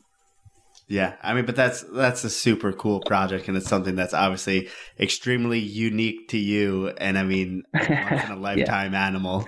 Clearly. Yeah, yeah, it is. It, it is, and and the cool thing about that area um, is because it's a mixing zone with grays and yellows, you have a lot of variation from animal to animal there, um, depending on, and it doesn't necessarily as much have to do with the part of the county that you find them. It has to do with the niche habitat that you find them in. Um, whether you're down in the down in the low wet riverine forests or you're up in the longleaf forests or even up in the sandhill areas um, you know there's a lot of areas uh, within levy county and the neighboring counties of dixie and, and, and citrus um, that force a lot of variation survival variation phenotypically in the rat snakes. And so you know you tend to see a lot of variation in the gulf hammock rat snake even just from within levy county. And we have examples that I've, got a really nice hypotype, although it's not necessarily recessive hypotype, but a naturally hypo looking animal that came that he had caught, um, gosh, quite a few years ago now. Gosh, probably pushing 10 years ago as a baby and raised it up and he bred it once and now I have it. Um, that it's it's an almost white animal with red blotches and a little H connecting pattern, not as much as, um, but it wasn't found down in the riverine forests um, where we normally would would would look for our stock to get those token great motley earth tone Gulf hammock rat snakes. It's it was from a little little drier area, um, and so as a result, it doesn't quite have the same motley pattern. And but it's still a really cool animal, and uh, and I'm gonna do a breeding with him. He he was bred once in 15. I have him now, and I'm to breed him back to one of his daughters. I'm breeding his other daughter to the other, do- the other his other daughter to a, a wild caught male to continue to bring in uh, some fresh blood in, uh, but I want to see how, how, how the color com- comes along. He bred it initially this really light animal to a really dark classic animal to try to see if he could get the if the contrasting colors, if he could get the heavy pattern with the light background. Didn't really work out like that. You know, they're just kind of typically a little bit dirty looking females, but still look nice. They're just not like deep classic animals like some of the other stock he's produced over the years and that I've got um, raising up now. But uh, you know, it's all just fun and games. You know, trying not to actually you know select selectively breed, but at the same time, that's all we do anyways. It's just you know, but trying to constantly infuse blood when we can and, and introduce fresh blood. I think that was the main reason he was willing to breed this this albino um, animal was because it was a male, so it would be good fresh. It'd be fresh genetics into the gene pool. That's the way we tend to do it is um, using males and bringing fresh males into the in, into a breeding population because you get that extra extra chromosome in there and so you get fresh blood that way and you just keep your female lines like they are it's hard not to just selectively breed because it's like we have this vision in Absolutely. our head of like what it could be and you know sure. like I mean that's all part of it, you know. I mean, as much as I say I breed locality and I, you know, try to breed as natural as I can, I'm still holding back animals for this reason or that reason, you know, because it's pretty. And at the same time, I tend to like with my water snakes, I'll right off, I, I hold back the ugliest ones because I don't necessarily know what they're going to mature like, you know, and so I want to see how they're going to mature, you know, how different they're going to mature than these gaudy, bright red or bright orange looking animals. You know, I want to I want to see what that dark, ugly looking thing is going to look like in a year or two years down the road. And honestly, I get to the I'm getting to the point now where I'm actually liking what those babies look like more so than the others because I got less of them. You know, there's there's okay. you know, so it just it's the, the, the variability. I mean, it's what's in the wild anyways. You go and you know that the, the, one night we were down in South Florida and we're cruising um, this past February. I mean, gosh, I must have flipped I don't know, gosh, twenty plus water snakes off the road. And uh, sorry, I had to plug my phone in there. It's okay. This thing definitely eating, definitely eating batteries. I'm already down to fifteen percent. So whoa. Um, yeah, ate it, ate it hard. But um, you know, I, I saw at least 20 animals, if not more than that, in a, in a short window of time crossing the road. Every time we'd stop for one, we'd literally find three or four of them right in that immediate area on the edge of the road and stuff like that. And so, yeah, I absolutely selected for what I wanted, but I was seeing animals in that area that were a higher prevalence to yellow, and yellow is not something I usually see often in a lot of water snake Florida water snake populations or even southern banded populations. It's not one I see. So the pair that I, I kept were both of high yellow prevalence to their pattern. And granted, I saw solid black ones and I saw dark banded ones. I saw all, sorts of colors, but I was like, yeah, those yellows. And I, I try to think a little bit too of the marketability of it, mm-hmm. whether it's marketability or just being able to find interest in offspring when it comes down to it. Because I can't keep, I, I can't keep, I can't keep everything. Um, you know, so I've got to make sure that I've got something that other people are gonna want to have. You know what I mean? So, so if I can have some babies that are gonna be on the yellower side, well, it's gonna draw some interest to them. I can hopefully find find uh, find people interested in having some of those offspring when I do have them. That's yeah. At the at the end of the day, you need snakes that people are gonna like, even no matter how right. stringent you know you try to be with it, and right. how particular try to be. I mean, it matters at the end of the day. It does. It does matter because I mean, you could, you know, otherwise you just got to stop. And I mean, having worked in the zoo field, we we I, I, had to deal with that kind of thing all the time because there was so many regulations from that particular facility or the governing bodies within the zoo profession that you know, you breed stuff, but you can only surplus to certain entities and institutions and that sort of thing. And so you end up having to to, to stop breeding certain things and, and only selectively breed certain things because of opportunities to surplus off animals. Um, just because of everybody's rules and regulations um, in doing so. And so it forces you to, to kind of take stock and realize that like yeah, I may want to work with them like doing basilisks. I may want to go have a bunch of breeding groups of basilisks, but I don't know necessarily that I'm going to find homes for 50 or 60 baby basilisks over mm-hmm. the course of a year. I might be able to. I don't know. I mean, I'm sure I could always find a dealer to wholesale stuff off to, but I tend to I tend to prefer to have stuff go to people directly if I can, you know, make that happen. I haven't gone that route in a long, long time.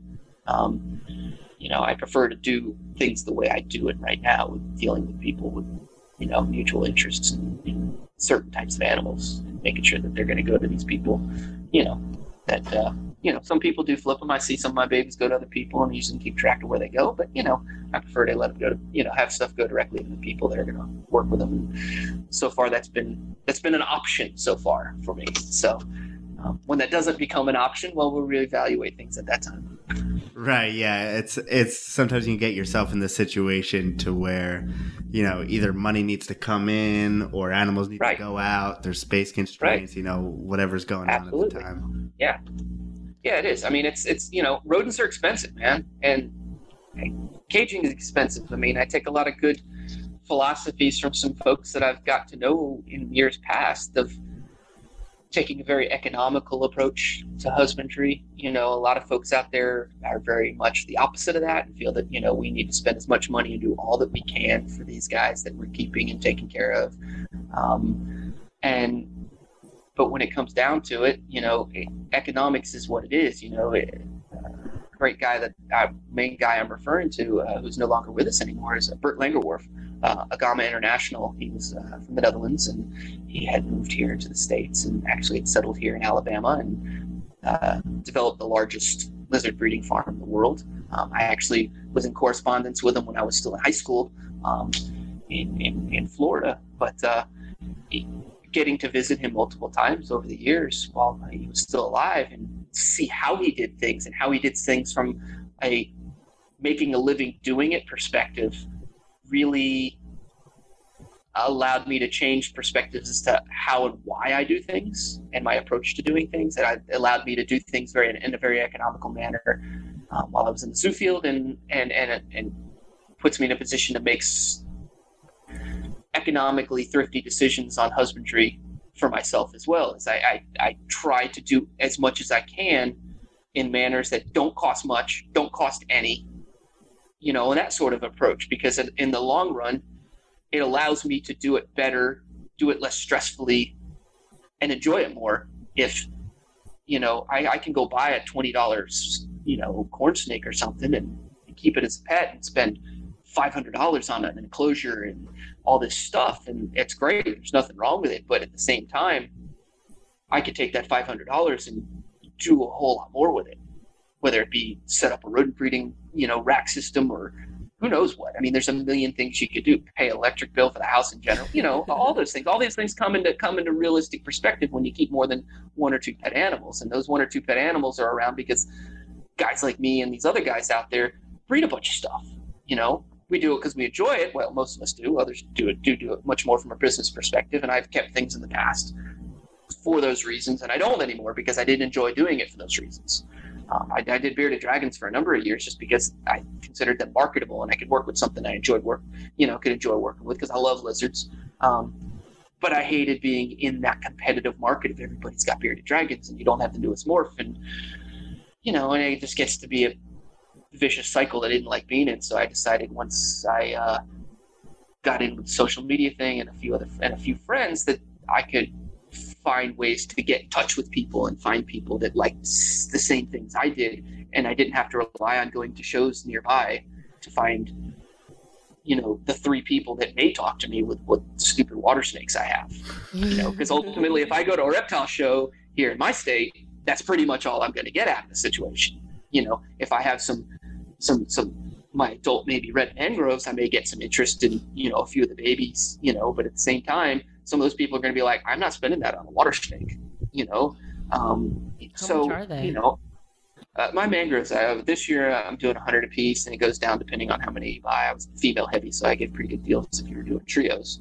But uh, last year I was doing I think one and a quarter for female reds, but you know they're hard to establish. They don't establish well. Um, a, a number of them that I had gotten uh, through a friend from his, his field research work um, that they were students were doing some some captive studying on to figure out how things didn't want to return back to the wild. I mean, I had a gosh, God, at least a 30, 40 percent mortality rate in getting those guys established. They'd already had them. They'd already had them for gosh, they'd already had them for almost two months. Um, it's just you know some snakes don't adapt as well to captivity, and you, and I see that with other species of water snakes, and why I don't work with some species of water snakes because they just don't they don't do as well, at least under the conditions that I'm I'm able to offer. I've thrown my hands up on northern water snakes, but I can do really well with midlands, and that's just a different subspecies from a different part of the country. Um, Now, you know, whatever the re- whatever the reasons are, I don't know, but I, you know, I I tried on a couple of species and I throw my hands up and go, just not meant to, not meant for me. You know, I, I can't offer them what makes them happy within my husbandry availability here in Alabama. now, are you at the point where you have F2s and F3s? And have you Um, seen with a with, better with a lot of my rat snakes, yes, only because of friends, um, getting stocks from them. With the water snakes, no, I have got some F1s now that uh, if I was forcing them, they would be going this next spring. If I was really stuffing them, I could have them to that point, but they're not at that point because I'm not willing to push them. Maybe some of the males, and I'm actually considering, in the case of one pair, maybe letting this one male try to breed breed a female, an older female, maybe. Um, mostly just because I, I want to go back to. I, I haven't been able to procure a male. Um, fortunately, I tend to choose with my water snakes going hunting for them at certain times of the year, so that uh, I stand good chances of the females already being gravid and getting some free genetics out of the situation. Um, and so I've got a number of animals that were uh, wild born, wild bred F1s that I've been raising up now, and others that were captives at the same, you know, from the same years two and three years ago. They're getting into that neighborhood now. Um, but because I slow grow stuff and just don't want fat animals and try to raise them up a little more naturally, uh, weight wise and stuff, uh, I'm I'm getting into that neighborhood now. Over the next year, next two one to three years, I will really be hitting hitting those those multiple generations. Some people want to see it because mostly I just feed because I do so much rodents. They want to see me see those those multiple generations uh, with the water snakes. Um, but I can tell you, most of my water snakes, once they're on rodents, they won't even take fish from me. They they, they just want those rodents. I think they realize that. I think the animals almost know metabolically that those those rodents have more to them, and I don't have to feed them as often because they're they have you know they're much more packed with nutrition and, and fat and stuff and i just don't have to try to constantly feed these water snakes like they would normally eat almost on a daily basis you know in the wild so to speak. So Now, do you think that with the mangroves in particular, do you feel that you will get more viability as far as, you know, a better survival rate as Oh, oh the captive go? The captive born babies, period, and the ones I got last year, the, the babies that I had born last year were wild bred. I, I acquired the animals um, While they're from a guy, my original two pairs um, from a guy in Florida um, as fresh collected animals, and I had not done that in 20 years. But it was like, I don't know if I'm ever going to get my hands and get a chance to do this. So I, I bit the bullet. I spent the money, bordering on completely regretting it the entire time, um, just because I don't like going that route to acquire my animals. But uh, it, it, was a calculated move that worked out well. Both females were very early gravid at that time, and I got a nice little small, nice small clutch, which is really all mangroves ever have is small clutches. Um, out of each of them, gave me some nice, super hardy babies. Um, that's the great thing about uh, mangroves is the babies are super. They're they're rock solid, um, just like a banded water snake is. Um, as far as once they're feeding, they're you know much better um, than dealing with the adults. Most of my adults now, I've had them now long enough that they're um, they're pretty good. I still have two females that I still feel a little sketchy about, you know, as far as long term survivability. But you know, each month passes, I feel a little bit better about them, you know, being around for many years to to continue to produce some F1 babies for me. But you know, it's yeah, I've I've had banded waters that didn't didn't acclimate well and, and didn't do well. Um, more times than not, it's it's more mature animals, and so I've tried to as much as I can avoid um, getting more mature animals when the opportunity um, exists because they don't acclimate as well. Younger animals acclimate well, and I do the same thing with rat snakes when I have the preferences. I try to get younger animals if I have if I'm in that position too, because they just they're just more adaptable, a little easier to, to, to get established and, and thrive and, and become breeding animals down the road. So Mhm. that tends to be uh, my preference when I can. I feel like in three years, like if we talked, obviously not saying we're going to wait three years to talk to him again, but if in three years we talk to him again, it's going to be a completely different conversation. Like I feel like if you, Hey, you know what? I hope so. Like doing the same thing, but he has so many like things lined up. Yeah, For, yeah. like, things are just. years. It seems like your like gears. you're on the ground floor of Oh, so yeah. many different prod. Like it's I have a lot of stuff that I've just been raising up that are from my buddies' efforts and stuff. Um, some of the offspring I I, I, I, I surplus, particularly some of the baby rat snakes and stuff I have now, are stuff that he's produced. Either I hatched off the babies, or as soon as they hatch off, I have them. He's older. He's retired. He doesn't like messing with starting a whole bunch of babies. He doesn't like having to peddle off the offspring. It doesn't doesn't even interest him. He wants the couple of babies he wants to hang on to for down the road. And sometimes it's not even that. He just asks me to hold back a couple of babies, and I give them back to him in six months or a year once they're going well. Um, he just doesn't like dealing with it. So a lot of the babies, um, when I get clutches from him, I'm actually holding back a portion of those clutches so that I have backups for his stuff, and I can get to work with some of those localities uh, myself. But I've got a lot of stuff right now for the past three or four years that I'm still raising up and, and working with that um, were from his collecting efforts over the years that um, we still don't have uh, uh, reproducing at the moment, or because like he's lost single animals or something. Like the Intermontanes right now, we have no mature females right now. Um, Deckert's the the the F two female died two years ago, so we haven't been producing any, and hopefully this next year will finally be a year we're producing locality Deckerts again. Um, Bairds, I've been holding back Bairds to raise up some of my own, and been waiting for females most particularly, and had to wait for him to have a female raise up from some of the male siblings that I've got of his. So it's you know a lot of it's a process of you know being patient. Emory's rats, I've got some nice alpine Emory's rats too that are um, yeah I've been raising up and waiting to actually have my own stock of, and they have little small three or four clutch litters.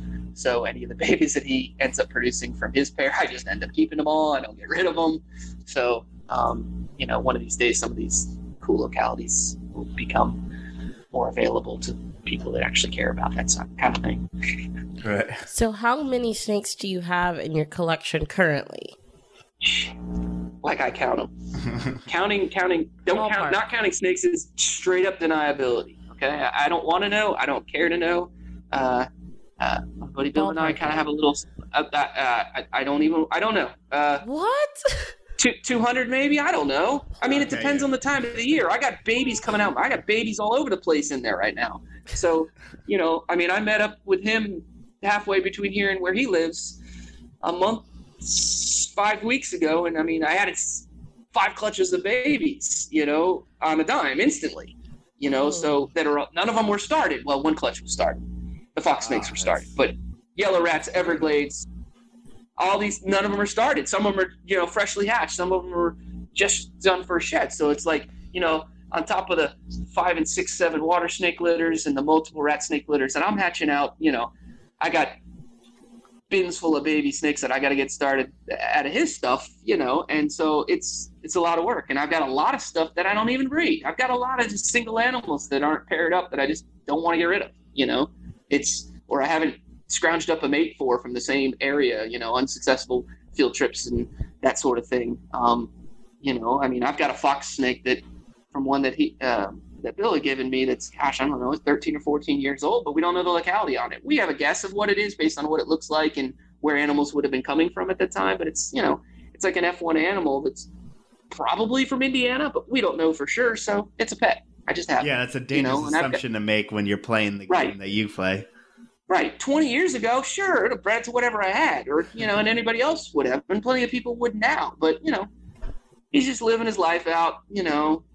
I don't even cool him anymore. I just, you know, he just stays in there. He's got his spot. He gets his mice, his mice, a couple mice every few weeks, and, you know, don't, I don't, don't keep him big and fat. He doesn't need to. He doesn't do anything, you know. And I've got a handful of other animals just like that. I've been raising up male Baird's rats for a couple of years now, and haven't had a female. Now I've got a couple babies, but those two fellows have been sitting around for years. I got various rat, red rat localities, you know, that I don't have mates for still, but you know, just a bunch of freeloaders doing their thing, and and you know, on a breeder's perspective, perspective, taking up space and you know, and, and rodent funds, but you know, I, I work with them because I enjoy them. So you know, That's where scheme, I get. I always get the one male always fucks me over. It's different if you have a female lying around, but it's the Oh, one yeah. male. Then you're like, I Oh, want to spend the four years or three years on a female, depending. Like, and you Yeah. just never I've get got a female ever. I've got so many males laying around that you know, I, I, I that I don't have mates for, and that I don't want to get rid of because I,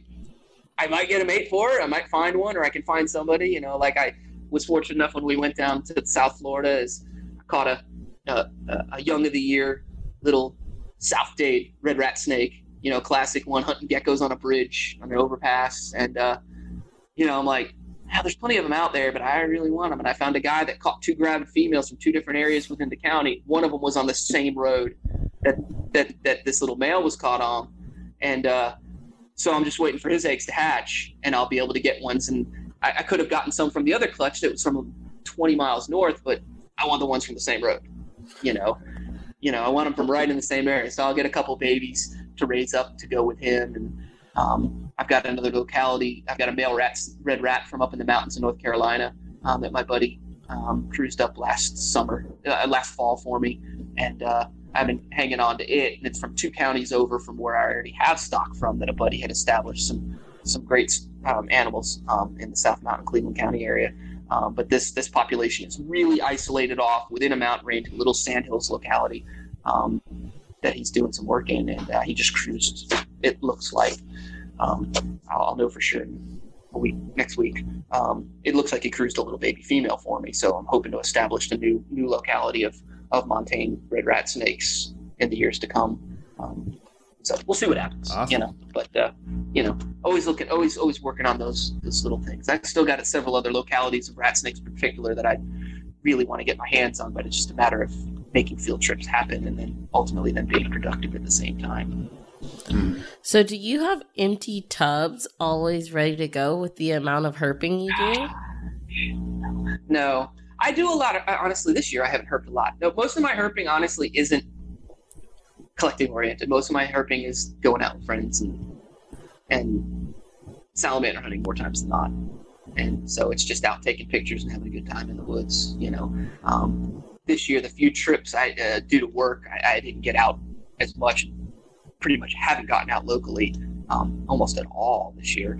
But a few focal trips trips this year um, to different areas like South Florida and Panhandle of Florida a couple times and Big Bend area, particularly Dixie Levy County areas. Just love that area. Um, and then back home, visiting folks that worked pretty hard while I was down there um, uh, over short weekends. And uh, so I try to make those little opportunities um, as productive as possible um, when I get those chances to go. And I'll be going herping next week, but I don't know. Most of it will be salamander hunting up in the Appalachians. Um, uh, the one night when I'll go over to North Carolina uh, to meet my other buddy over there, we'll probably do a little cruising in, in, in, in that one area where the corn snakes come from. And, you know, whether we find anything or not, who knows? But, you know, good times just hanging out with friends and taking pictures of stuff and, you know, going into different habitats and stuff. It's, that's, you know, I think most of hopefully my trip next weekend will be mostly fly fishing if I can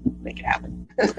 Got rained out last trip this spring, so I'm gonna try to make fly fishing in the mountains a little bit more uh, reality now in the fall without bad weather. Mm, now it seems like you just want to be outside at all costs, you know, whatever. Yeah, happens. yeah, yeah. I prefer to be outside and uh, uh, try to as often as possible. You know, life kind of gets in the way of you know that as much as it can. You know, having to go to work and pay bills and all those good things. Yeah. You know, they kind of thwart some of those to keep us caged up, man.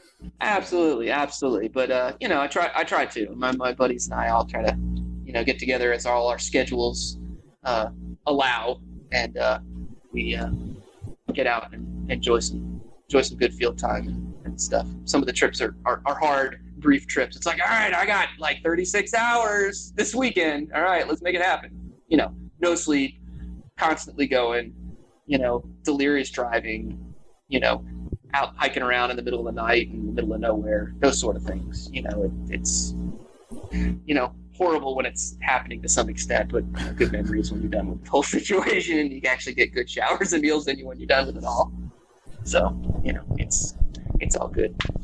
Now, when you are collecting animals or taking wild caught animals, like what are some considerations, whether it be, you know, like Brandon in the chat mentioned, do you see any things like the fungal disease in snakes, or are you worried about parasites? I, I, I parasites are there. I mean, uh, parasites are definitely a, a, they're they're a constant in in, in wild animals in, in various degrees, and because I like water snakes and have a little affinity for for garters as well, uh, you have a higher um, higher prevalence of those because of food sources of, with those guys. Not as many parasites tend to transfer from warm-blooded mammals to to cold-blooded reptiles, uh, where you know a lot of the rat snakes and stuff would. But in water snakes and stuff, they're frogs and fish are great vectors for for, for parasites, um, and so that's a, a, always a um, you know a, challenge uh, with those guys. I have still not yet in all my time in the field have not come across any animals that I was in suspect of um, any of the SFD symptoms so far.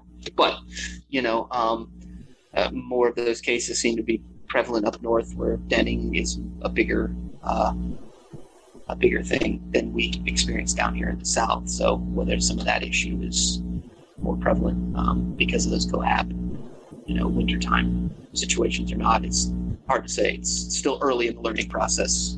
So would you stay away from stuff. those areas that you know? Oh yeah, I mean, if if, yeah. if, if you knew, you know, I'm sure if you knew areas, you know, uh, were having issues, you know, it certainly would be. But at this time, still, we know we don't know a lot about that that that at this moment. You know, there's lots of guessing and assumptions and all that kind of stuff, but there's still a lot of study going on with that stuff and as to how and why and that stuff exists and transmits and affects and all that kind of stuff that it's I, I tend to worry I tend to worry more about getting an animal from somebody's private collection and mm-hmm. getting crypto than I worry about you know parasites are pretty easy to deal with as long as you can get an animal eating and established um, SFD is not something I've come across as of yet um, I know plenty of people show pictures where they have come across suspect animals or swabbed animals, and they've, they've come up with them. You know, whether they're targeting them, you know, looking for that particular situation and doing field work with it, or you know, just by chance, you know, encounters and stuff. Um, you know, it's obviously a concern on the horizon for for everybody. You know, but at the same time, you know, there's some pretty bad threats in you know people's private collections as well. You know, with crypto being a big one because that's a real silent, um, real silent killer. S- slips in quietly, unless you're doing the right disinfecting protocols. You're not doing anything for it, and uh, it slowly affects animals over time. And so it there's a lot, you know, a lot of infecting other animals that can go on if if you're not taking the right steps to not let that happen, so to speak. You know, everybody's quarantining protocols and disinfecting and par- parasitizing protocols are different. You know, for all of their different reasons and experiences and stuff like that. Um, but uh, you know, I, I, I have more concerns when I'm getting an animal from somebody else from their private collection than I do worry about. I almost I, I prefer to actually go collect my own stock, and that's why I do it more times than not. Is I go collect my own stock because I know I know where I got it, and I know it hasn't been in some captive septic dealer's hands or somebody's you know collection that you know has a questionable you know uh, disinfection protocol. It's that sort of thing. So there's you know there's the more virulent stuff is actually in the captive collections. You know, I love that you're more wary of captive born bred than the live. Absolutely, absolutely, hundred percent, hundred percent. Much more worried about getting something from somebody else's collection. That's why. That's why I prefer to get my own stock and selectively get stuff from other people because of because of that reason right there. I think crypto crypto's bad, man. Crypto's bad. Yeah, that makes me want to stay with because I mean, we haven't really bought any new snakes as far as Excuse cord snakes me? go. As far as things that were, that we could bring in crypto, Uh, you know, at this gotta love the significant make- other's response right there. Excuse me. Well, we bought Classic. like we Uh, bought other uh, things. six months ago or like eight months ago, we had like zero king snakes. How many do we have now? Like, what are you talking about? yeah, but that's different. I'm talking about particularly in the corns. Oh, okay. You should have said Okay. that. We haven't yeah, 'cause bought getting any. getting corns and getting kings is totally different. Yeah, you know. Yeah, can't completely different situation. One's gonna bite you all day long, and one isn't. You know, it's completely different. yeah, I think I mean I love I love the king snakes, but uh, the fact that people think that those are like a great pet animal, dude, they bite you fucking constantly. Or my, Every time. Especially the babies. the ones that don't the ones that don't bite me shit on me. So Yeah, yeah. It, king snakes to me are like, I mean, I don't know if maybe my maybe garters are worse than kings to me, just because they're they're they're flighty and crappers and stuff like that. But man, kings, I get tired of getting bit by king snakes. I mean, some of the ones that I've I've parted with in over the past year, I'm kind of glad I'm not working with them. I say that as as I, as I, over the next probably two years, I'll be adding multiple localities of Florida kings and stuff like that. Um, but you know, it gets tiresome getting bit by those king snakes. Dude, every think time you open the door, every time you open a door, man, they're expecting to be fed, and they're not going to back down. I think that's the exception, though. At least what I found is that my my Brookside and then the Florida Kings seem to be more chill than say my Cali Kings. At least so far, in a small sample size. Yeah, that sounds pretty small because uh, my king, my Florida Kings will eat me alive, um, and the Cal Kings that I had, they would eat me alive too. They don't really care. You know, they're not selective. If you're opening the cage and you're warm, you're getting bit, and you're gonna try to be swallowed. That's that's pretty much it. You better I put a like- mouth. Or, there better be a rodent between you and that animal to get in their mouth first. I like the fact that they're a little nonchalant about it. You know, the corns and the other colubrids, most of them are very striky, bitey, fast. The king snakes, you know, will just straight up grab your hand and never let go. I think it's more Yeah. gingerly done and it's less intimidating. And then you're just like, Yeah. oh, okay, shit. Now this is stuck in my hand for a certain period Yeah. of time. Yeah, yeah. And then you're going to have bloody handprints on the rest of the cages as you go through your your process. This is the, over the next couple hours of cleaning and feeding.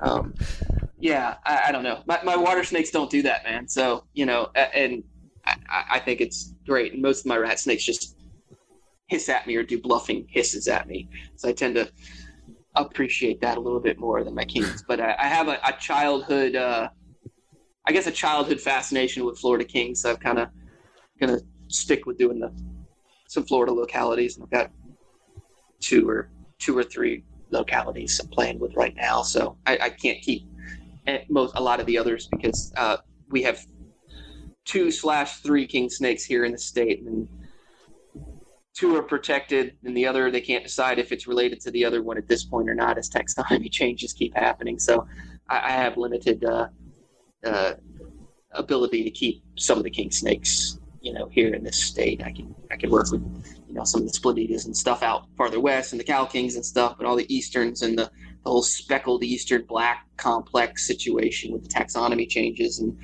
talk of it going back. Right now, the state just keeps all that stuff uh, as a no go for the most part. So, uh, just unfortunately, I catch the most gorgeous Eastern Black slash speckled kings in my own yard.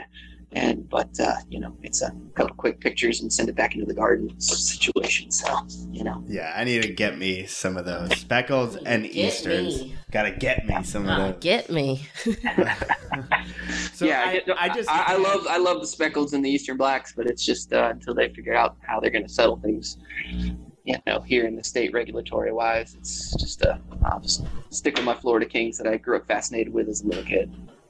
Yeah. Now, I still can't get over the fact that you find that your water snakes are more handleable than, say, a king Oh. snake. Or Yeah, unless- they're way they're way more. is it an age thing? Do they start off terrible and then they get good, or Um, you know, I think just the initial irascibility on a um, on let's say a wild caught animal, it doesn't last long.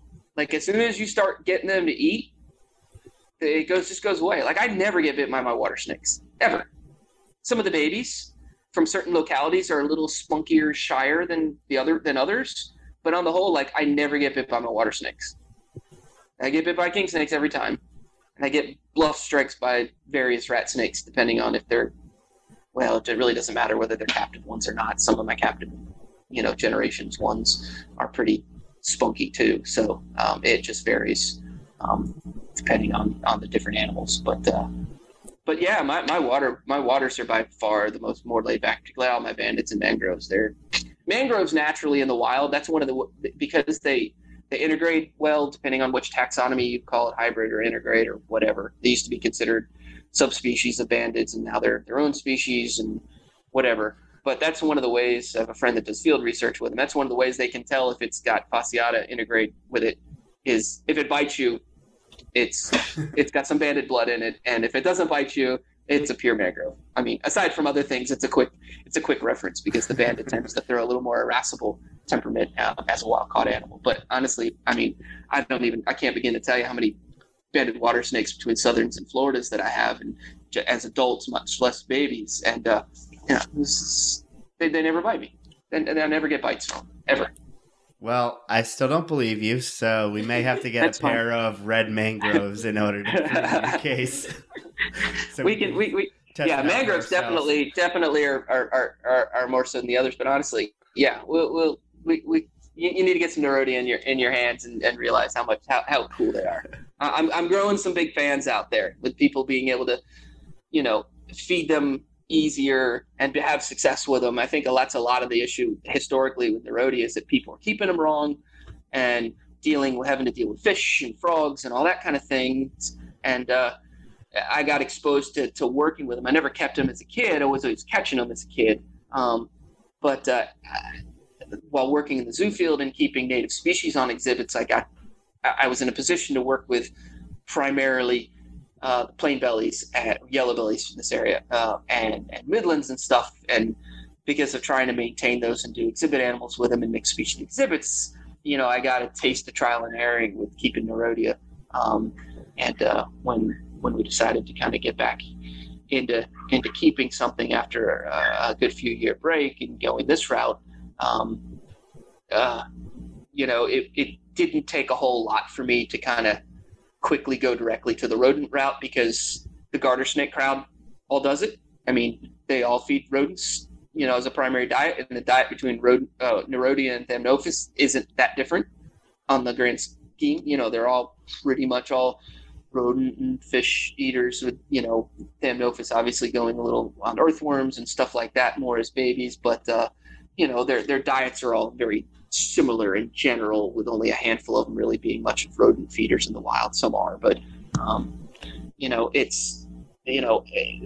And the few folks that maybe tried Nerodia and doing and anthams, I guess too, you know, uh, started having trouble with with them with with fur and having impactions and stuff like that. So I know a lot of people that do still feed furred rodents and don't have a problem with it, but I've known many people that have, and so you know, and and hognose guys as as well. Um, so I just went right to just doing hairless and everything's been fine. Haven't had any any issues at all. So it's uh, it's been definitely the right route to go, and has gotten a lot more people interested in keeping them, and especially with me being able to offer some reasonably attractive looking animals. I've been pretty fortunate in my field time to most of the time come up with a pair at a given spot, maybe not even seeing another single animal, but a pair, and been fortunate enough to really get some pretty nice looking animals um, at, at, these different different spots, especially when I've only found a single pair at those spots. So it's been pretty, uh, pretty, uh, pretty, pretty lucky, and I think that's been uh, helpful in getting people interested in appreciating uh, Nerodia on the whole. But they're they're cool animals, man. They're they're, they're great animals. Um, yeah, we need someone out there telling people that because right. I don't know if anyone knows. right. I mean, I, I, can see, you know, there's a lot of species out there, you know, um, that, that aren't worked with much in captivity, but a lot of those guys are a lot smaller and then their diets are a lot harder to mimic. You know, a lot of the smaller snakes and ringnecks and all those guys. And there's some people dabble in them, but, you know, Nerodia are pretty big animals, you know, right up in there with the king snakes and rat snakes for the most part. And so there's really, you know, no reason why people shouldn't be working with them. It's just a matter of as with other things that people work with, overcoming the hurdles of understanding what it takes to keep them. And some of the species in Nerodia don't do well in captivity. Um, and I've struggled with them, and I have thrown my hands up with some of them. Green greens are a big challenge for a lot of people. Either either of the greens, and uh, and uh, they don't they don't do great in captivity. And uh, I've heard of you know some repeated good successes with animals over in Europe, but uh, there's not really a lot of people that have had success long term keeping and much less breeding them um, here in the country. We've, we've been, a couple of us have been trying on and off, um, but uh, I live just kind of enough out of range. Getting my hands on fresh stock isn't always the easiest thing in the world. And um, most of the ones that I unfortunately came across this past year um, were all while I was down in the national park. So it was just a couple quick photos and short videos of, of them. So um, it's uh, it's a much desired species. I get a lot of people, particularly overseas, that want want hmm. Florida greens or Mississippi greens, and I, I, it's like, yeah, yeah, me too, guys. So that's I can't I can't offer them any. I can offer you plenty of bandeds though. Got lots of those. Um. Oh, sorry. Did you have a question? Well, I was gonna say we're running low on time, so yeah. I was just gonna ask. Oh, I'm not sure if you um, mentioned this name before, but our friend Gustavo lives in Florida, and he was asking if you know Decker from Florida because he works with Nerodia. Decker. Is that a person's first name? I don't know. Assuming like, he's kind of like Madonna. Name. He goes by one name or I'm Elvis. assuming yeah, it's a last I don't know. name. Maybe he's just a symbol like Prince or something. I don't know. um, uh, the name does not ring a bell. I do know of that name of somebody from years ago that was more of a rat snake guy and stuff. But last uh, name he says. Um, but not in in in the case certainly of Nerodia. I don't know anybody that, that goes that goes that you know that name first or last Decker. name for that matter. he wh- says John Decker.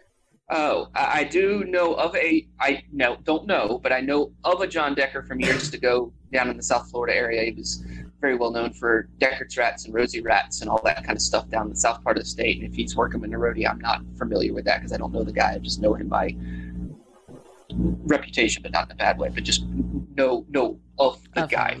There's those guys where it's like they have a line of something, and it's like I've ne- I don't know who this guy is, but there's this line of it of a yeah. snake, so it's like I know that that guy exists out there. yeah, like, there was a guy years ago working working with a lot of locality stuff of you know. Uh, rat snakes from out of South Florida localities um, back when everybody was just cared about morphs and stuff. And it may be the same guy. I don't know. I don't really hear much of him these days, but you know, everything's social media these days, and a lot of those older guys don't care to be on social media. So um, that may be the maybe the case. So I don't know. Most Nerodia guys, we tend to interact with each other in some capacity, but I've met a few Nerodia guys that, you know, they don't. They just no, play around with some yeah, they just they don't want to be on social media. They don't want to interact with people and you know that sort of thing. And they're like, "Why are you doing it this way? You should be doing it this way. You're missing out on this." You know, like lingual luring mangrove water snakes. They they actually like do like cottonmouths and copperheads, but they do it with their tongue. Well, because of the way I keep and feed my animals, I don't get to appreciate that because my animals aren't hunting live fish. Well, live fish transmit parasites. Most of your commercially available stuff is thiaminase deficient, and so it's not healthy to feed them. All those sorts of things. So, So you're you okay know, with missing out. uh, it's okay. I, I, I'll, I'll have to. I'll have to do without. You know, for the sake of getting to enjoy these guys safely. You know, uh, I, I can. And if I need it too bad enough, I can. You know, go buy some mollies or something and guppies and throw them in a tank and I appreciate it if I'm so inclined to do so. But uh, I, I I've seen video of it. I know what it is, so it's all right. So unfortunately, we've kept you past your time. But if someone if someone wanted to get in touch with you, how could they find you or reach out to you? Um, uh, probably the easiest way is uh, uh, the Facebook page that I have for my herps, which is Dark Horse Herpetoculture on Facebook. Um, you can message me through there and contact me that way. That's probably the most prominent way uh, to get in touch with me. Um, and uh, try to be as helpful as I can. That's all I can do. Not, I don't know it all. I don't know a lot. I know a little bit. I try to help people out where I can and uh, share what I enjoy working with. So. Um, that's that's probably the best route. Just just hit up my Facebook page and uh, get in touch with me that way. For sure. And if you're ever looking for, I mean, just a lot of people that I know will randomly post up something and I'm like, I really, really like that. Or, you know, it's a random thing like a fox Yeah. snake or Slowinski and you're tagged in it and they got it from you. And I'm like, who the fuck is this guy? And then. Yeah, fox snakes, man. I mean, I've got like three localities of fox snakes now. Let's How keep buying more. And yeah, it happens. It's like, what? You, you got? Okay, I gotta have some. What's it gonna take? Make it work. That's all I can do. Yeah. So just look through his page and be like, I didn't know that existed until right now. That's one of those. I didn't know things that, fox like, snakes existed till right now. I never heard of them. And because right now. taxonomy changes recently, it's all up in the air. And you Now there's different kinds, and you know, and some states you can get them from, other states you can't get them from. And so it's it's you know it's a it's a bit of a game trying to trying to get what you want to work with. So, but uh, you know, hopefully hopefully we'll start having more baby fox snakes available for everybody to enjoy starting next year. We only had a couple of males available to surplus this year, but uh, hoping to have two maybe three localities next year if things go well. Who knows? For sure. They're really cool snakes. Now, if you want to reach us, You can find us on Facebook, Instagram, YouTube, Port City Pythons. You can go to our website at portcitypythons.com, which we have snakes available. You can email us at the portcitypythons dot or shit the portcitypythons at gmail.com. Um, you can see us at the uh Rex Reptile Super Show. Oaks, Pennsylvania. Oaks, Pennsylvania, November 10th. If we'll want to be see vending. some corn snakes and deli cups, You can see this beautiful face next weekend, this weekend in Chicago. I mean, that's up is- to the person who's looking at it. I guess that's up to. Okay, weirdo. Um, This is how our outros turn into long. outros. and anything else? We will see you. No, that's it. We will see you next Monday. Joe will be exhausted from coming back from Tinley. Yeah, I think I think next week's show we actually scheduled for Tuesday, so I Oh, think we may so be a little bit safe. Won't safe. be so exhausted. Yeah. Okay, never mind. Well- Um, thank you everyone for watching and listening, and we will see you next week. And Later, thank you guys. for coming on again. Thanks a lot, man. I appreciate you guys giving me the opportunity.